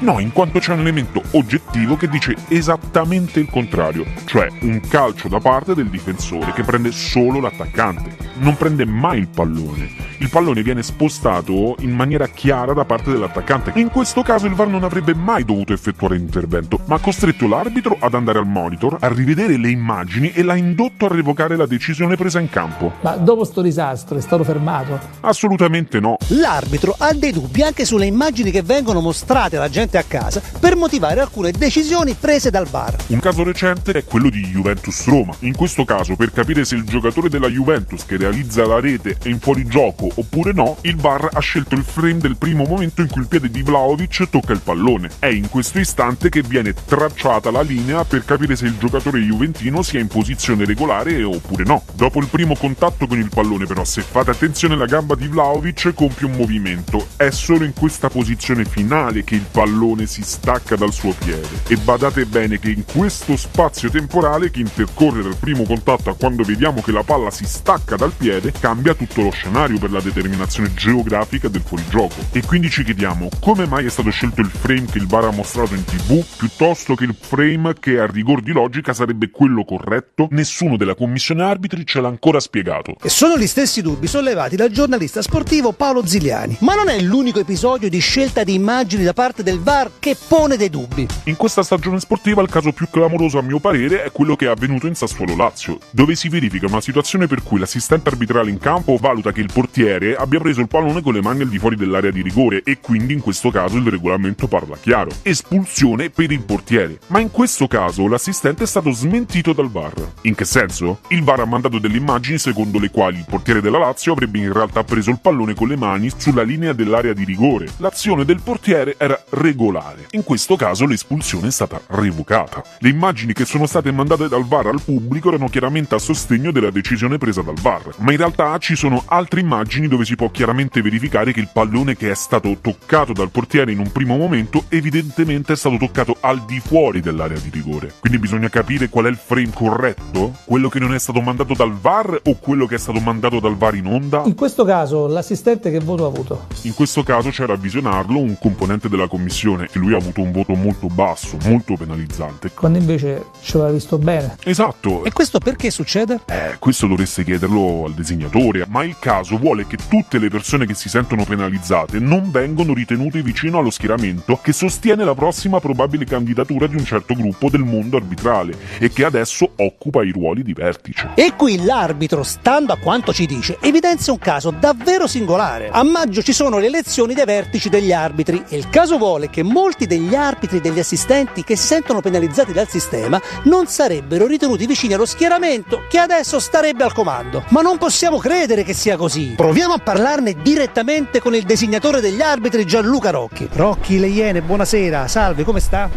Siamo qui perché c'è tutto il mondo del calcio in subbuglio su questo VAR. No, niente, guarda, sai che facciamo anche una trasmissione, quindi stiamo cercando di spiegare e fare del nostro meglio tutto. Una cosa importante, ci ha contattato un arbitro di Serie A che ci ha detto che effettivamente anche dall'interno sembra che c'è qualche scricchiolio, soprattutto nei metodi di valutazione, per cui certi arbitri che magari vengono penalizzati Guarda, a seconda di certe dinamiche. maniera- lavoriamo in una maniera soltanto per cui non abbiamo grandi problemi. Io sono trasparente con tutti su tutto. Perché ci fu quella storia dei voti truccati no, di Barone e Minnella. Guarda, io rispondo per le mie responsabilità. Ecco, non c'è il rischio che magari ci siano delle dinamiche interne che influiscono sui giudizi no. e sulle su votazioni degli arbitri. Posso garantire, io vado per dritto per la mia strada come ho sempre fatto. Perché ce l'ha detto proprio un arbitro di Serie A che è in Il attività. problema suo, se ha delle prove ce le fa vedere, non c'è nessun problema. Io vi ripeto, lavoro sempre e esclusivamente in una maniera soltanto. Ciao, Ecco, buona serata. Possiamo avere più trasparenza, Rocchi? Ma più di così non so cosa dobbiamo fare, facciamo Eh. vedere tutto, ammettiamo se sbagliamo, più di così non sappiamo Perché lei giustamente ha parlato l'altra volta di rispetto, no? ma facciamo un esempio, che rispetto c'è per i tifosi del Verona che in Inter Verona si sono visti? Lei ha detto che la frase, Un minuto dopo ti concediamo un rigore che sbagli tu, non io. Il rigore lo sbagliano loro, non l'ho sbagliato io. il rigore gli hanno dato ma loro l'hanno Noi vorremmo- sbagliato. noi, vedi, noi vorremmo una cosa soltanto, che venissimo valutati per l'errore, basta. Il rispetto serve per tutti, non devi pensare soltanto alla Serie A, pensa a un ragazzino che arbitra giovanissimo agli allievi che può avere un problema e che ha una ripercussione della Serie A, tutto qua. Vi lascio, Cioè, buona però serata. per maggior trasparenza non si dovrebbe fare come in Spagna, no? Visto in Spagna alla fine delle partite vengono subito mandate in onda le conversazioni della sala VAR, non si può fare pure in Italia, proprio per una maggiore trasparenza, anziché aspettare una settimana. Vediamo, non lo so, vediamo. Ci promette veramente una trasparenza definitiva su questo Totale, VAR? ma io non l'ho sempre fatta, quindi non è che vi devo promettere quello che sto già facendo. Ciao. Grazie. E niente, oh, Rocchi ha detto che forse ci sarà maggiore trasparenza, che forse si dovrebbe fare come in Spagna, stiamo a vedere se sarà veramente così. Allora, torniamo.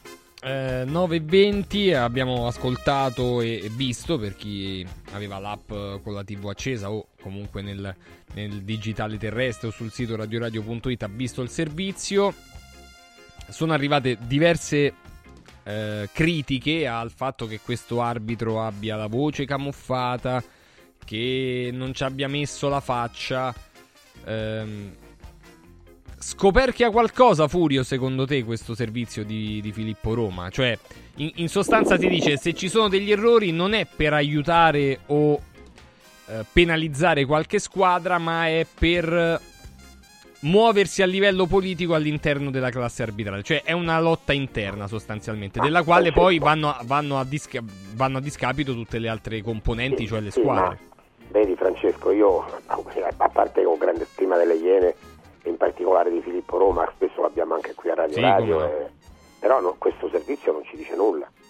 Eh, parla di episodi di cui abbiamo parlato cento volte, ci fa sentire la voce di un arbitro camuffata e non sappiamo se c'è, se non c'è, chi è, chi non è. E dice le solite cose, parla degli stessi episodi di, di cui abbiamo parlato tante volte noi, no? Eh, c'è l'ausilio di un giornalista sempre lo stesso, eh, perché la voce è sempre la stessa. Eh, non, non vedo, non vedo grandi novità, sinceramente, boh, non lo so. Non è che dice cose sbagliate, ma sono cose di cui abbiamo dibattuto cento volte, tutte le volte che il rigore della Juventus, il fallo de- del Verona, eh, abbiamo dette e ridette queste cose, le abbiamo dette e ridette, capito? Poi se si mette anche in dubbio la regolarità di un fuorigioco eh, con il frame, così non andiamo a capo da nessuna parte, non sappiamo nulla. Però ripeto, la cosa che ti lascia un po' più perplesso è che quest'arbitro non esce allo scoperto, quest'arbitro spara nel mucchio, non si fa vedere, è un codardo, è un codardo. Allora tu o, o non- o parli o non parli. Eh, lui eh, praticamente non ha parlato perché non ha detto nulla di nuovo, non ci ha detto una cosa nuova, che ci siano delle battaglie eh, fra le componenti che devono essere rielette, ma è normale, Eh, ma in tutte, le, in tutte le categorie, in tutte le cose ci sono queste, queste battaglie per le elezioni, eh, ragazzi, no, che facciamo? Dormiamo da piedi? Eh, io credo, credo che questo servizio aggiunga poco. Stefano? Agresti, che ne pensi? Per me, per me io sono d'accordo completamente con quello che ha detto Furio. A me sembra che non aggiunga niente, francamente. Cioè è un arbitro di Serie A che fa la moviola, eh, come facciamo noi, come fanno tanti, tutte le volte. Io se un arbitro di Serie A si mette un cappuccio, eh, io mi auguro che dica delle cose che non sappiamo, che racconti degli episodi che noi non conosciamo, una riunione con Rocchi in cui Rocchi ha detto delle cose inedite, eh, una, una lite, un'indicazione politica, una... No, però ti- Stefano ti dice che a cosa. volte degli errori sono fatti quasi scientemente per non penalizzare gli arbitri più che pe- per penalizzare le squadre, capito? Sì, ma, Cioè, ma, ma la questione, Francesco, eh, Francesco, per carità, poi eh, va bene tutto, eh, però eh, il fatto che, eh, noi abbiamo fatto una pagina o due eh, un mese fa, che ci sia una questione legata alle elezioni arbitrali è un conto, che uno dica che, che ci siano polemiche sul metodo di giudizio degli arbitri, e questo, ma, ma questo non è da oggi, è la storia che lo dice, ci sono sempre state. Eh, mi pare che sia stato chi è que- l'arbitro che ha fatto tutta quella confusione, che ha fatto ricorsi, eccetera, perché diceva che i metodi di valutazione erano sbagliati una volta che è uscito dall'area. Eh, io credo che un arbitro che si mette il cappuccio e, e- e parla in incognito, un arbitro di Serie A, eh, mi deve raccontare delle cose che non so, non fare la moviola di tutto il campionato, ma la moviola tutto il campionato, gli errori degli arbitri, ma li abbiamo raccontati noi partita per partita. Eh, io voglio qualcosa di, di, ti ripeto, qualcosa che non so. Cosa succede nei litigi degli arbitri? C'è qualcuno che mangia un tavolo, qualcuno che mangia un altro? Chi sono quelli che mangiano al tavolo del capo? Eh, chi, chi sono i favoriti del capo? Eh, perché? Come mai? Ci sono società che pesano più di altre?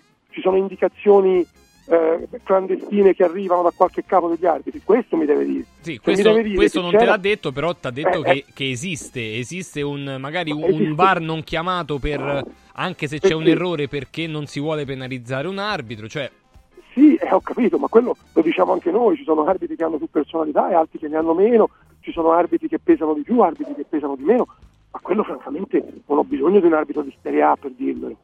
Eh, un arbitro di Serie A mi deve raccontare di più. Ci sono, ci sono talmente tanti interessi in, un campionato di calcio come il nostro che valgono per, per vincere e anche per non andare di sotto. Eh, bisognerebbe che ci fosse un po' più di, di- di- di certezza sotto questo aspetto, no? perché se neanche il VAR, che doveva essere quello che ti, ti- ti toglieva tutti i dubbi o quasi tutti, eh, in, questo, in questo modo te ne fanno venire ancora di più.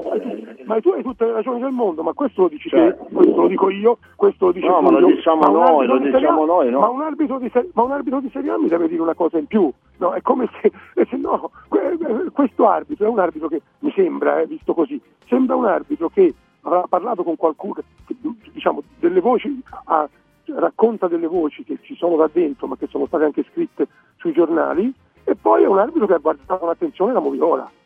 Un Però, però eravamo, eravamo noi prima che venisse fuori questa situazione già a farci delle domande del perché e del per come l'utilizzo del VAR era, era in- Siamo d'accordo tutti, quello che sta cercando di dirti Stefano è che non, non aggiunge nulla a quello di cui abbiamo No. dibattuto cento volte noi. Non aggiunge, ma credo che sia il momento di, di- di- fare qualcosa di più eh, rispetto a quello Ho che si è fatto. se- si potrebbe fare qualcosa di più, sai come? Se questo arbitro che è andato camuffato con la voce sballata, eccetera, eccetera, avesse detto un giorno Rocchi ha detto all'arbitro dal Deitali di non fare quella cosa, eh, un giorno Rocchi ha mandato quello perché ha detto quello così aiuta quella squadra, cioè non ci ha dato nessuna notizia, non ci ha dato nessuna notizia. No, non ha, non ha dato notizie se non il fatto sembra- Vai questo Stefano. sembra un pentito, questo sembra un pentito, sembra un pentito che, che- che ha letto delle, delle cose o le ha viste e le racconta, ma, ma ti ripeto, ma, ma se, met- se metti un esperto arbitrale di un, un qualsiasi quotidiano davanti a una telecamera e ti racconta le stesse cose. Ma Ah, però aspetta, lui stesse ha cose. detto che cinque arbitri in attività hanno, hanno denunciato, eh. No, stanno per denunciare. E quando arriva la denuncia, Ecco, bravo, hai fatto bene a E dove, dove l'abbiamo letto? Dove sta? Cioè, se è successo ci sono, ci sono le carte. Non ne abbiamo notizia. ci sono le denunce. Quando arrivano le denunce, allora Quando arrivano ne parliamo, ma non c'è. Per, ade- per adesso, non dico che non ci sarà, ma per adesso Sono pronti a denunciare, ha detto. Sono pronti a denunciare. Capito? Eh, così, così spari nel mucchio, non, non esiste. No, no, è, è, Ma è non chiaro che si è una- Ma non messo... fai il nome di un arbitro. È chiaro Stefano che si è celato dietro è perché evidentemente se arbitra in Serie A vuole continuare ad arbitrare in Serie A, probabilmente, no? Sì, ma se ci sono cinque denunce ne escono fuori, Francesco. Certo, no, prima o poi è chiaro, è certo, Eh, ovvio. Ma la verità è che ad oggi, ad oggi, non ci sono queste denunce, non ci sono. No, in questo, in questo momento evidentemente no. Eh, Vediamo se porterà poi a qualcosa effettivamente. Sono molto dopodiché curioso. tu ci puoi dire, ma so vere le cose che dici? Certo che so vere, ma le abbiamo già dette e denunciate. Ma ragazzi, de- del, della, della fallo di, di, di, di, di, di Viero- di Inter Verona ne abbiamo parlato per una trasmissione intera, forse due. Del, fallo, del fallo eh, non dato a Bologna eh, quel giorno della, eh, con la Juventus ne abbiamo parlato e straparlato. Di tutte queste cose ne abbiamo parlato e straparlato. E dov'è la novità? No, no, no, ma infatti que- questa qua che non è una novità, a me faceva faceva specie il fatto che effettivamente quello che, che viene raccontato secondo questo arbitro è che gli errori sono errori non a favore di qualcuno a livello di squadre, ma a favore di qualcuno nel mondo arbitrale. Vabbè, tutto qua era un, è, è una mia considerazione, insomma. Francesca, a me a molti anni fa un, un arbitro importante, non, non faccio il nome anche se per la verità purtroppo non c'è più, eh, mi disse testuale, non ci sono imposizioni, ma certo se tu arbitri male contro le squadre più importanti eh, non diventi mai internazionale. Ah, no, su quello abbiamo, abbiamo tutti l'idea no? che, che- che sbagliare contro una grande squadra ti, ti penalizza e quindi no, ti penalizza, ti, sì, ti, ti toglie il gradatorio, non lo so perché pure loro hanno tutta una serie di punteggi che non, non sono manco tanto facili da, eh, da- da capire e quindi sotto questo aspetto la, la tecnologia avrebbe dovuto fare un passo in avanti ma, ma in realtà è ancora l'uomo che- che che condiziona tutto il resto. eh. Boh, non lo so, guarda, non è uno sport, già, quel- que- già il calcio italiano avrebbe bisogno no, di, di rilanciarsi a tutti i livelli e ogni volta si affossa a tutti i livelli. Oh, tra l'altro, poi ecco, mi faceva notare Alvaro Moretti, magari sarebbe da chiedere a questo arbitro, lui, siccome ci sono delle fazioni politiche, lui da che parte sta? Che mi- non credo da quella del potere, no? In questo momento in, cioè, sta dalla parte sta all'opposizione, diciamo così. E l'unica cosa è che sulla questione dei frame mi ha un po' inquietato, devo dire la verità. Cioè, un po' sulla scelta dei frame lì Sì, ma, ma questa è una battaglia che sui social portano avanti tanti. Eh. Sì, sì, lo so, eh, però sai, detto da un arbitro, Tu hai detto una cosa che sta sui social. E questo è l'aspetto, secondo me, eh, come ti posso dire, così, dai, leggero di questa vicenda, secondo me. Perché è un arbitro che racconta quello che sta sui social. Eh, Cioè, eh, ma c'è bisogno di un arbitro per, per raccontare quello, quello che raccontano i tifosi sui social, prendendo un frame prima, un frame dopo e facendo la grafica con, con il fuorigioco e non fuorigioco. Eh, io francamente eh, questo è un, è un argomento di cui si parla, ma, ma si parla ovunque. Eh, ti ripeto, da un arbitro di Serie A che sta dentro il sistema mi aspetto che mi racconti delle cose che non so, non delle cose che sono sui giornali, nei nostri dibattiti, sui social. Eh, così, francamente, eh, mi aspetto che mi sveli qualcosa di inedito. Sì, no, poi il problema dei frame mi, mi dice il nostro Albertino che potrebbe essere anche legato a, a problemi tecnici, nel senso che magari con telecamere differenti, non a 25 a 50 frame, si potrebbe avere una... un- un- però in alcuni casi sembravano abbastanza evidenti. Comunque, detto questo, eh, vorrei farvi tornare ovviamente anche su, sul calcio giocato tra poco perché, ok, gli arbitri e tutto, però insomma si, si giocherà e alcune squadre sono abbastanza eh, messe maluccio, soprattutto c'è una partita tra, tra due squadre abbastanza decimate che è Lazio-Napoli, Napoli ha 10 assenti e la Lazio ne ha un paio che però sono molto importanti. Prima di tutto questo però vi volevo portare nella vetrina di Press Up. La vetrina di Press Up. Fino a fine mese, ultima settimana più o meno, su tutto il catalogo e sulla questione dei libri, eccetera, meno 70%. Quindi basta cliccare su tutto il catalogo, comunque sugli sconti, per capire quali prodotti sono in sconto. radioradio.pressup.it. Ma se è tutto il catalogo, è tutto il catalogo. Quindi eh, fino al 70% su tutti i prodotti, poi ci sono i prodotti a un euro, eh, quelli soliti per provare la qualità straordinaria della stampa di Press Up. Imballaggio e spese di spedizione comprese nel prezzo, mi raccomando, radioradio.pressup.it. Basta scegliere il prodotto, caricare il file e aspettare che vi arrivi a casa. La vetrina di Press Up. Allora, altra cosa, eh, il nuovo centro di medicina estetica Salus Genovese molto importante, tra i, tra i pochi su Roma e provincia ad utilizzare macchinari elettromedicali di ultimissima generazione e ci aiuta e aiuta a risolvere i problemi legati all'invecchiamento cutaneo, al rilassamento del tono muscolare del viso e del corpo con prezzi radio radio. Vi faccio un esempio. L'MS AIFU, cioè un macchinario 7.0, contrasta il cedimento cutaneo di viso, collo e eh, décolleté, garantendo un effetto lifting duraturo. Poi ce n'è un altro di macchinario che è l'Hydra Facial, che è il eh, macchinario famoso tra le star di Hollywood per la pulizia profonda della cute di viso, collo e sempre la parte sotto il collo che dà proprio un effetto di di ringiovanimento. Per gli ascoltatori di Radio Radio, 6 sedute di MS Starlight, che è il laser medicale per l'epilazione defini- definitiva in sole 6 sedute, 6 sedute di Starlight più una in omaggio. Quindi potete chiamare eh, e sono i prezzi più bassi del mercato assolutamente 06 44 20 92 81. Ripeto 06 44 20 92 81. Dove è il centro di medicina estetica Salus Genovese? A San Cesareo, via Maremmana Terza 41, attaccata alla farmacia genovese. Si vede dal casello perché a 50 metri dal casello autostradale. Eh, altre due cose, il Dumpling Bar, franchising molto interessante perché perché già ha avuto il suo grande successo eh, a Mentana eh, in via Luigi Sturzo 3 qui è previsto il 10% di sconto basta dire Radio Radio sappiatelo ad Albano Laziale a Bari a Macerata e in piazza Meucci 1 franchising gratuito senza spese di affiliazione il Dumpling Bar che provvede alla fornitura del menu, al controllo qualità, alla comunicazione, alla scelta del personale e soprattutto alla pubblicità. Prodotto chiave in mano, se avete un po' di intraprendenza, entusiasmo e amore per il buon cibo è una bella opportunità. Dumplingbar.it, mi raccomando, dumplingbar.it e chiudo questo momento andando da Mauris.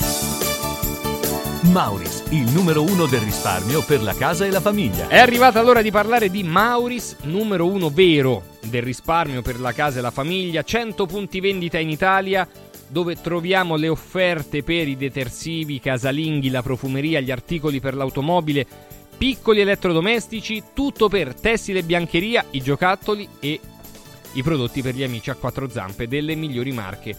Oltre ai prodotti a marchio Mauris con uno straordinario rapporto qualità-prezzo. Tutte le promozioni in corso e soprattutto i Mauris più vicini a noi sono sul sito mauris.it. Mauris. Mauris, il numero uno del risparmio per la casa e la famiglia.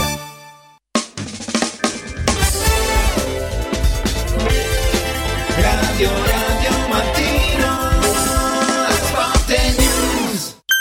Bello? No, bellissimo! Buono? No, buonissimo! Saldi? No, saldissimo! Da Occhiali in Cantiere non ci accontentiamo dei semplici saldi, ma abbiamo il saldissimo! Montature da vista firmate a solo un euro. Cosa aspetti? Vediamoci da Occhiali in Cantiere, Capena, Colleferro, Frosinone. Occhialiincantiere.it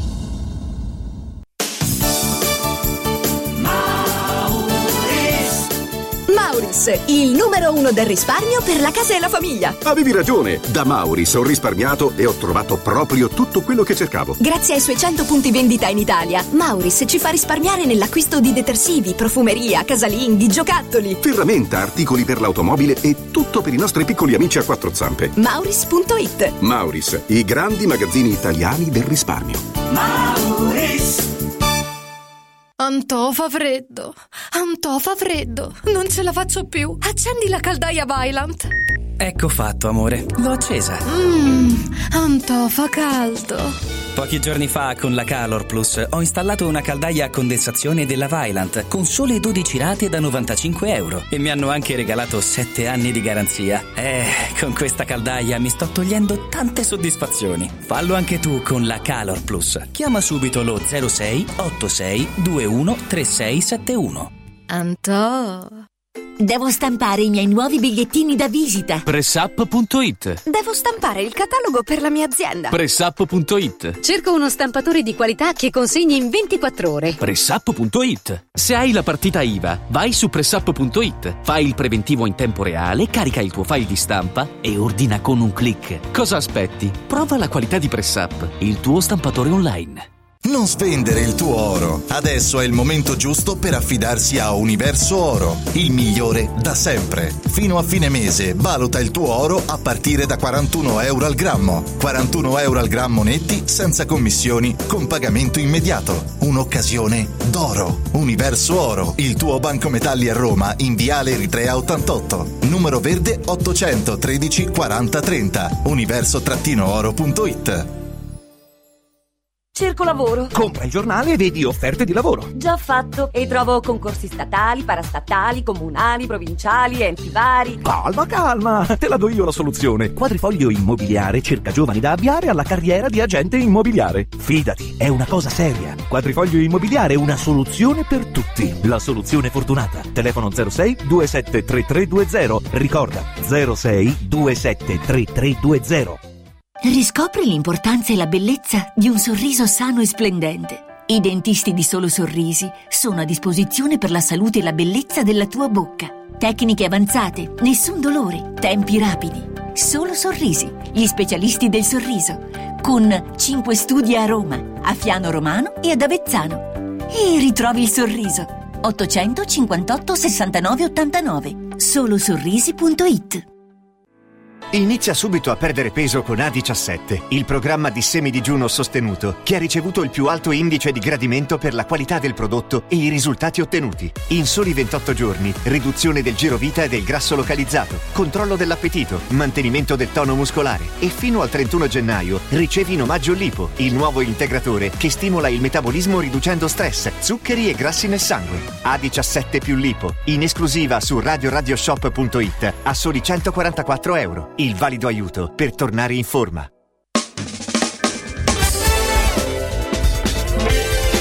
Radio Radio Mattino Sport News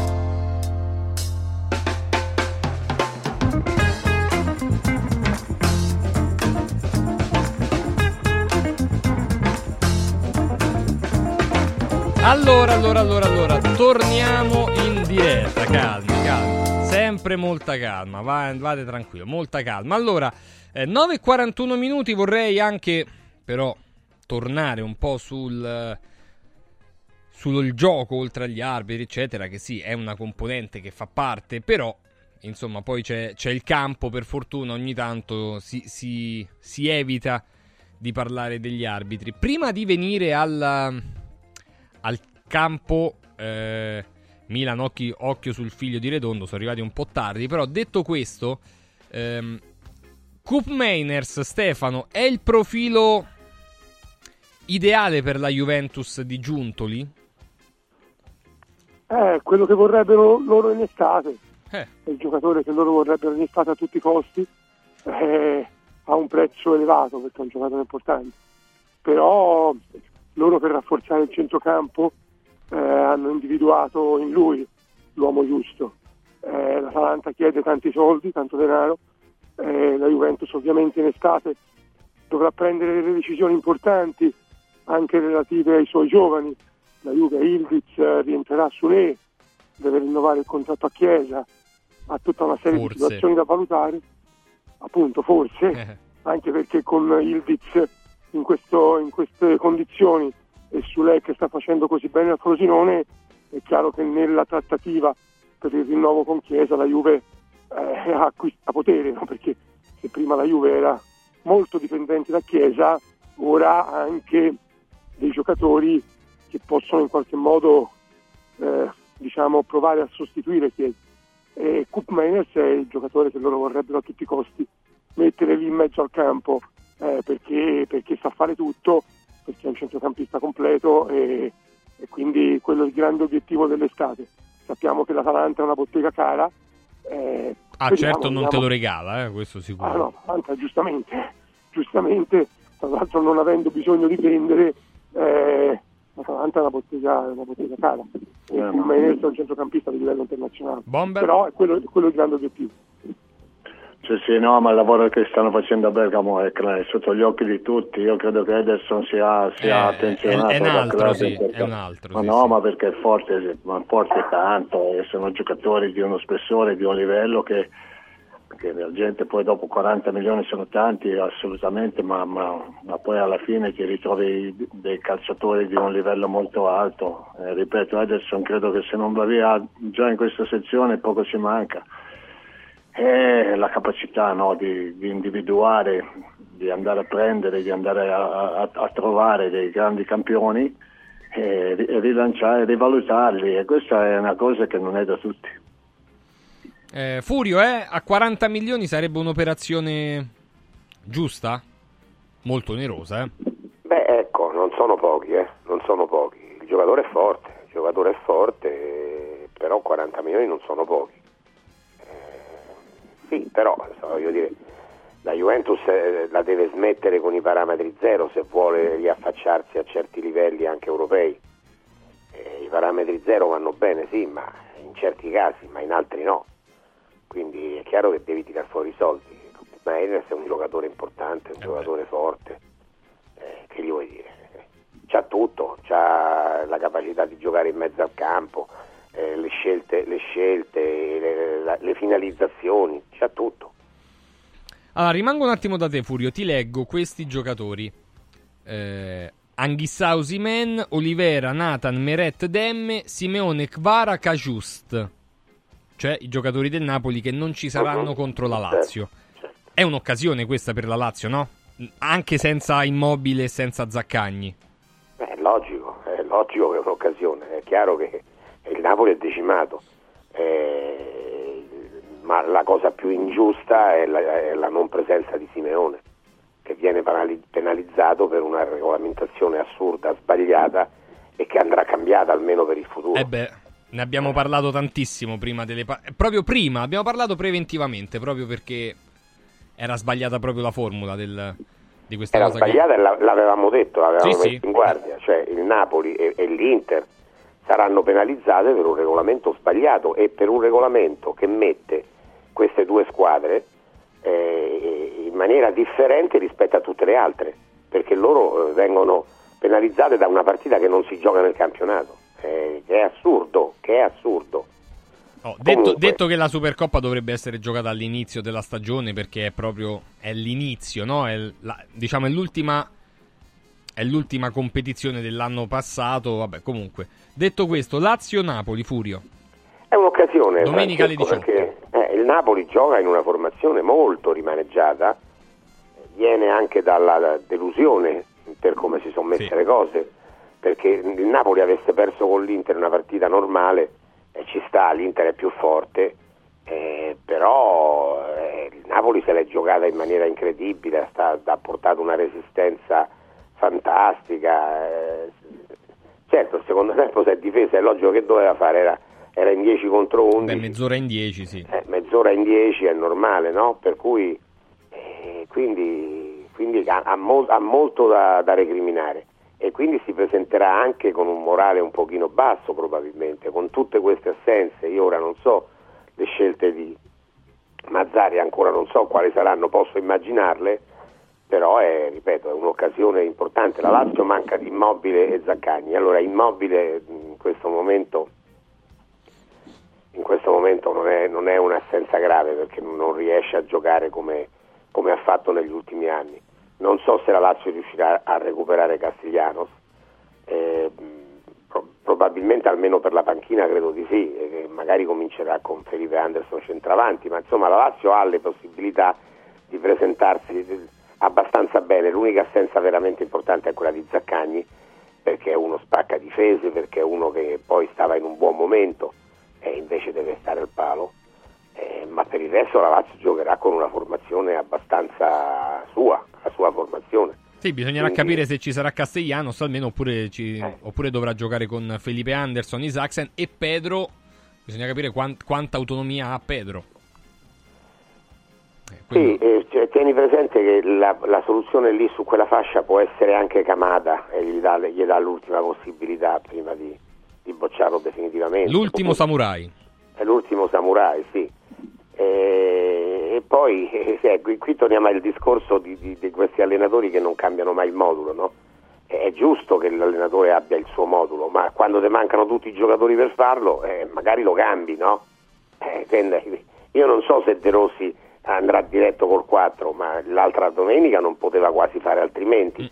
Eh, ora vediamo se questa prossima eh, ricambierà o se si manterrà a 4. Allora dice ha, ha fatto, ma a volte devi fare un certo discorso perché, perché sei costretto dalle- dagli eventi. E quindi, però comunque eh, la Lazio si presenterà con, eh, con X-Axen, eh, Felipe Anderson, forse Castellanos e altrimenti giocherà Pedro. Eh sì, logico. Assolutamente. Che partita ti aspetti, Stefano, tu domenica pomeriggio? Beh, è una partita strana, strana perché per i motivi che avete detto, perché al Napoli manca, manca mezza squadra, giocatori importanti e poi arriva da questa delusione che, che ha creato molta rabbia e che nell'immediato magari ti dà anche un po' di carica, però poi ti può far sentire quasi impotente. Eh, eh, io credo che sia per il Napoli una partita molto molto difficile, molto più difficile che per la Lazio. L'unica piccola buona notizia per il Napoli è che Anghissà e Osimen giocheranno sabato uno contro l'altro in Coppa d'Africa e quindi quello che perde domenica penso che possa tornare a casa. Insomma, ecco, que- questa credo che sia l'unica buona notizia per il Napoli nelle ultime ore, perché poi tra infortuni, squalifiche, eh, il Napoli è messo male, per la Lazio è un'opportunità, eh, però, però a volte nelle difficoltà le squadre magari si possono anche esaltare, ma Zarri in questo è bravo, lo ha dimostrato anche nella gestione della- delle, delle due partite di Supercoppa, quindi mi aspetto un Napoli molto coperto, molto attento, eh, credo che farà fare la partita alla Lazio, eh, magari la Lazio la, la farà da sola, però diciamo che il Napoli mi aspetto che faccia fare la partita alla Lazio e, e cercherà di colpirla sfruttando le, le- le armi che gli sono rimaste. Eh, Bomber, il Napoli che ha, ha- ha cominciato, ha cominciato un, eh, no, una, una sua idea di mazzarrizzazione. Sì, sì, poco da aggiungere a quello che hanno già detto. Eh, certamente se, se- se uno pensa alla, alla Lazio che ha giocato la Supercoppa è stata molto deludente come prestazione proprio al di sotto di, di ogni aspettativa. Eh, però poi dopo deve fare la conta con, con le assenze che comunque pesano in partite così ravvicinate, il Napoli ha giocate due e quindi credo anch'io che, che sarà un- una partita molto complicata, ma per tutte e due, perché come dice Stefano, poi l'orgoglio, no? queste, queste situazioni, la voglia di fare gruppo, di, di- di- di- di poter essere all'altezza della situazione, spingerà il Napoli oltre, oltre l'ostacolo, se così possiamo dire, e la Lazio deve essere molto attenta e lucida come è stata nelle ultime prestazioni di campionato dove ha sfruttato tra virgolette la- l'occasione e se l'è andata anche a cercare in certe altre senza concedere troppo all'avversario. Oh, ehm, nello scontro scudetto c'è questa partita dell'Inter contro la Fiorentina. eh, la Fiorentina che reduce anch'essa dalla semifinale di Supercoppa italiana a Riyadh, che ha questi- questo doppio incrocio di mercato. Eh, tu lo faresti, Furio, questo scambio Icone-Belotti con la Roma? Ma guarda, ti dico la verità, a me, io Iconè l'ho detto anche per la Lazio l'altro giorno, è un giocatore che non mi piace, è un giocatore fumoso, eh, poco, poi Bomber lo, lo- lo conosce meglio di me perché lo vede penso tutte le domeniche, ma a me non piace. Mm, Però Belotti nella Roma gioca poco e niente e con, eh, se, se De Rossi conferma il suo modulo, e questo lo vedremo solamente la prossima partita, se conferma il suo modulo per Belotti gli spazi si riducono ancora di più. Quindi alla fine può essere una, una cosa che va bene a tutte e due. Da quella parte di là Belotti potrebbe tornare ad essere un centravanti, visto che con Zola soprattutto con Zola ma anche con Beltrana non è che la Fiorentina abbia trovato il suo vero goleador e la Roma invece metterebbe dentro un esterno eh, di cui ha più bisogno al limite. No? Tanto pare che la Roma abbia bloccato Angeligno del- dall'Ipsia, però tramite Galatasaray era in prestito lì e potrebbe concludere il prestito. Quindi Ma adesso dici? Sì, Adesso? terzino sinistro. Eh, sì, eh, io penso che, ah, ripeto, Iconè non mi piace, Belotti però non è più Belotti, per cui è uno scambio che forse può accontentare un po' tutti. Eh, Stefano, secondo te, ecco, Angelino o Angeligno, in realtà che tra l'altro non gioca più al Galatasaray perché aveva il- l'obbligo di riscatto alla ventesima presenza, ne ha fatte 19, quindi l'hanno detto, senti, se ti dico, statene in panchina fino a fine stagione probabilmente lui non vuole, vorrebbe giocare, ecco. Eh, ma è, Giusto approfittare pure di queste cose, dai.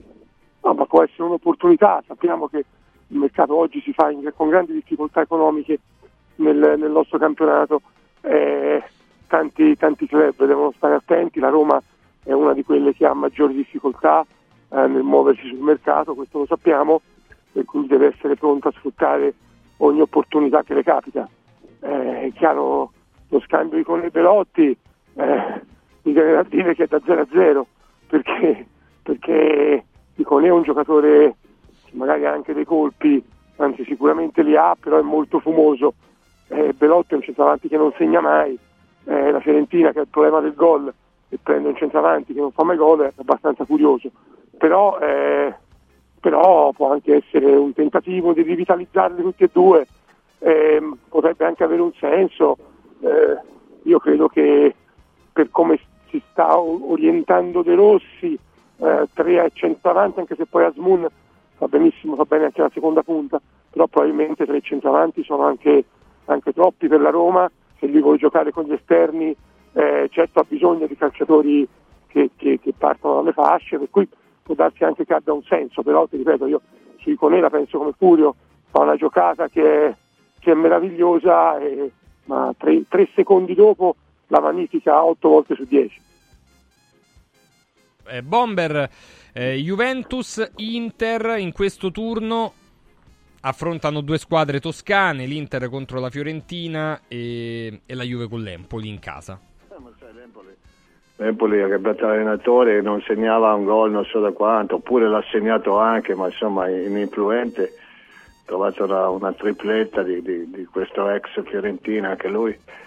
Eh, hanno preso una bella boccata d'ossigeno. È chiaro che la Juve ha, ha un'occasione importante, veramente molto importante per poter mantenere il livello e arrivare allo scontro diretto addirittura. Ehm, e quindi sì, credo che ci sia la possibilità di, di vedere la Juventus ancora davanti. L'Inter è una squadra molto forte, l'abbiamo visto anche nelle situazioni più difficili, poi riescono sempre a trovare no, il modo di venirne, di venirne fuori, anche se l'aspetto fisico e psicologico qualcosa può contare. La Fiorentina, se- la Fiorentina dice il mercato di gennaio, che, che non so bene quale sia, perché ora stanno prendendo un giocatore, che- come- non mi ricordo il nome, tu me l'hai ricordato prima. Brian Rodriguez, Eh, Brian Rodriguez. Sì, che, che è stato già in Europa, in Almeria, con scarsi risultati, che ha 24 anni, che è reduce da...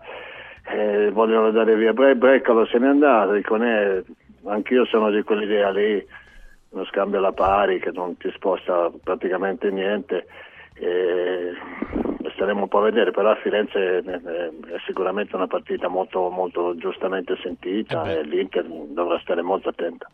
Molto molto attenta, beh tanto ne, ne riparleremo. Vi ricordo che noi oggi pomeriggio saremo anche a Cagliari per, per i funerali di Gigi Riva, già è arrivato Ilario, è arrivato Stefano Buresta, con, eh, proprio per, per raccogliere anche un po' di testimonianze da, da Cagliari e per eh, rendere l'omaggio vero a, abbiamo a ricordato Gigi prima, abbiamo ricordato prima che nel frattempo Musiello, se n'è, andato, no. Sì, sì, sì. se n'è andato un centravanti dei, dei- dei tempi miei, insomma. Che peraltro era, era legato anche un po' alla mia storia, no? in qualche modo, perché comunque capocannoniere de- ad Avellino e Serie B, io a Genova, e con 18 reti per uno, poi dopo lui è andato alla Roma, è stato lì un paio d'anni non- con alterne fortune, diciamo così, e poi dopo nel momento in cui ehm, io sono stato trasferito dalla, da Genoa alla Roma, lui è entrato nello, nello scambio ed è andato a sua volta lì a Genova, quindi insomma lei ha fatto un po' di strada Sì, come, sì. come la mia. È vero, è vero, mi dispiace molto perché, perché parte delle- de- de- della nostra vita, insomma, di, di quello che è stato il nostro vissuto e mi piaceva ricordarlo. Assolutamente, hai fatto, hai fatto strabene, Bomber. Grazie Roberto, grazie Stefano, grazie Furio, a tutti e tre una buona Ciao, giornata. ragazzi, ciao. E inizieremo anche dei, dei collegamenti anche durante la- un giorno speciale direttamente da Cagliari. Ehm, adesso c'è la Pulce e il Prof, poi ovviamente punto e a capo, la comunicazione di Radio Radio e tutto il resto del palinsesto. Grazie a tutti, buona giornata, ciao.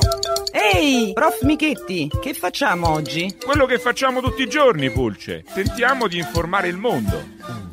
La gente è tanto esasperata, la vita è complicata. Ora però c'è la pulce con il prof, prof, prof, prof. Eccomi qua, prof Michetti. Ma che ha fatto Pulce? Si è travestita. Cappello, occhiali, baffi. Le manca soltanto la barba. E non l'ho trovata, ma ci sto lavorando. E come mai? E non è mica carnevale. Siamo ripresi, prof Michetti, altro che grande fratello. Ieri passeggiavo nel mio comune e ho visto tante telecamere. Ma le pare giusto? E la mia privacy? La mia libertà? Domani vado in comune e mi sentono! Mica possono riprendermi senza la mia autorizzazione. Ma che dice Pulce? Sicuramente il tema è delicato, ma ormai la videosorveglianza nei comuni è una realtà diffusa. E quindi possono installare telecamere dove e come vogliono? No, Pulce, un soggetto pubblico può effettuare attività di videosorveglianza per funzioni esclusivamente istituzionali e anche quando un'amministrazione è titolare di compiti in materia di pubblica sicurezza o prevenzione dei reati, per installare telecamere deve comunque ricorrere un'esigenza effettiva e proporzionata di prevenzione e repressione di pericoli concreti. Non è quindi lecita senza tale valutazione, una capillare videosorveglianza di intere aree cittadine. Lo vede? Il troppo stroppia. Interessante, quindi posso togliermi baffi e cappello. Ma mi sorge un dubbio. Lei che parla tanto di innovazione tecnologica, e allora che cosa mi dice di quei sistemi di videosorveglianza cosiddetti intelligenti, che non si limitano a riprendere e registrare le immagini, ma sono in grado di rilevare automaticamente comportamenti o eventi anomali, segnalarli ed eventualmente registrarli. In tali ipotesi, il comune è tenuto a richiedere una verifica preliminare al garante della privacy che valuta caso per caso per verificarne la conformità ai principi di necessità, proporzionalità, finalità e correttezza. Quindi anche in questi casi deve comunque essere garantita sempre la riservatezza e la dignità delle persone. Pulce, non indago su cosa voglia nascondere con quel travestimento, perché sa cosa diceva Gabriel Garcia Marquez? Tutti gli esseri umani hanno tre vite, pubblica, privata e segreta.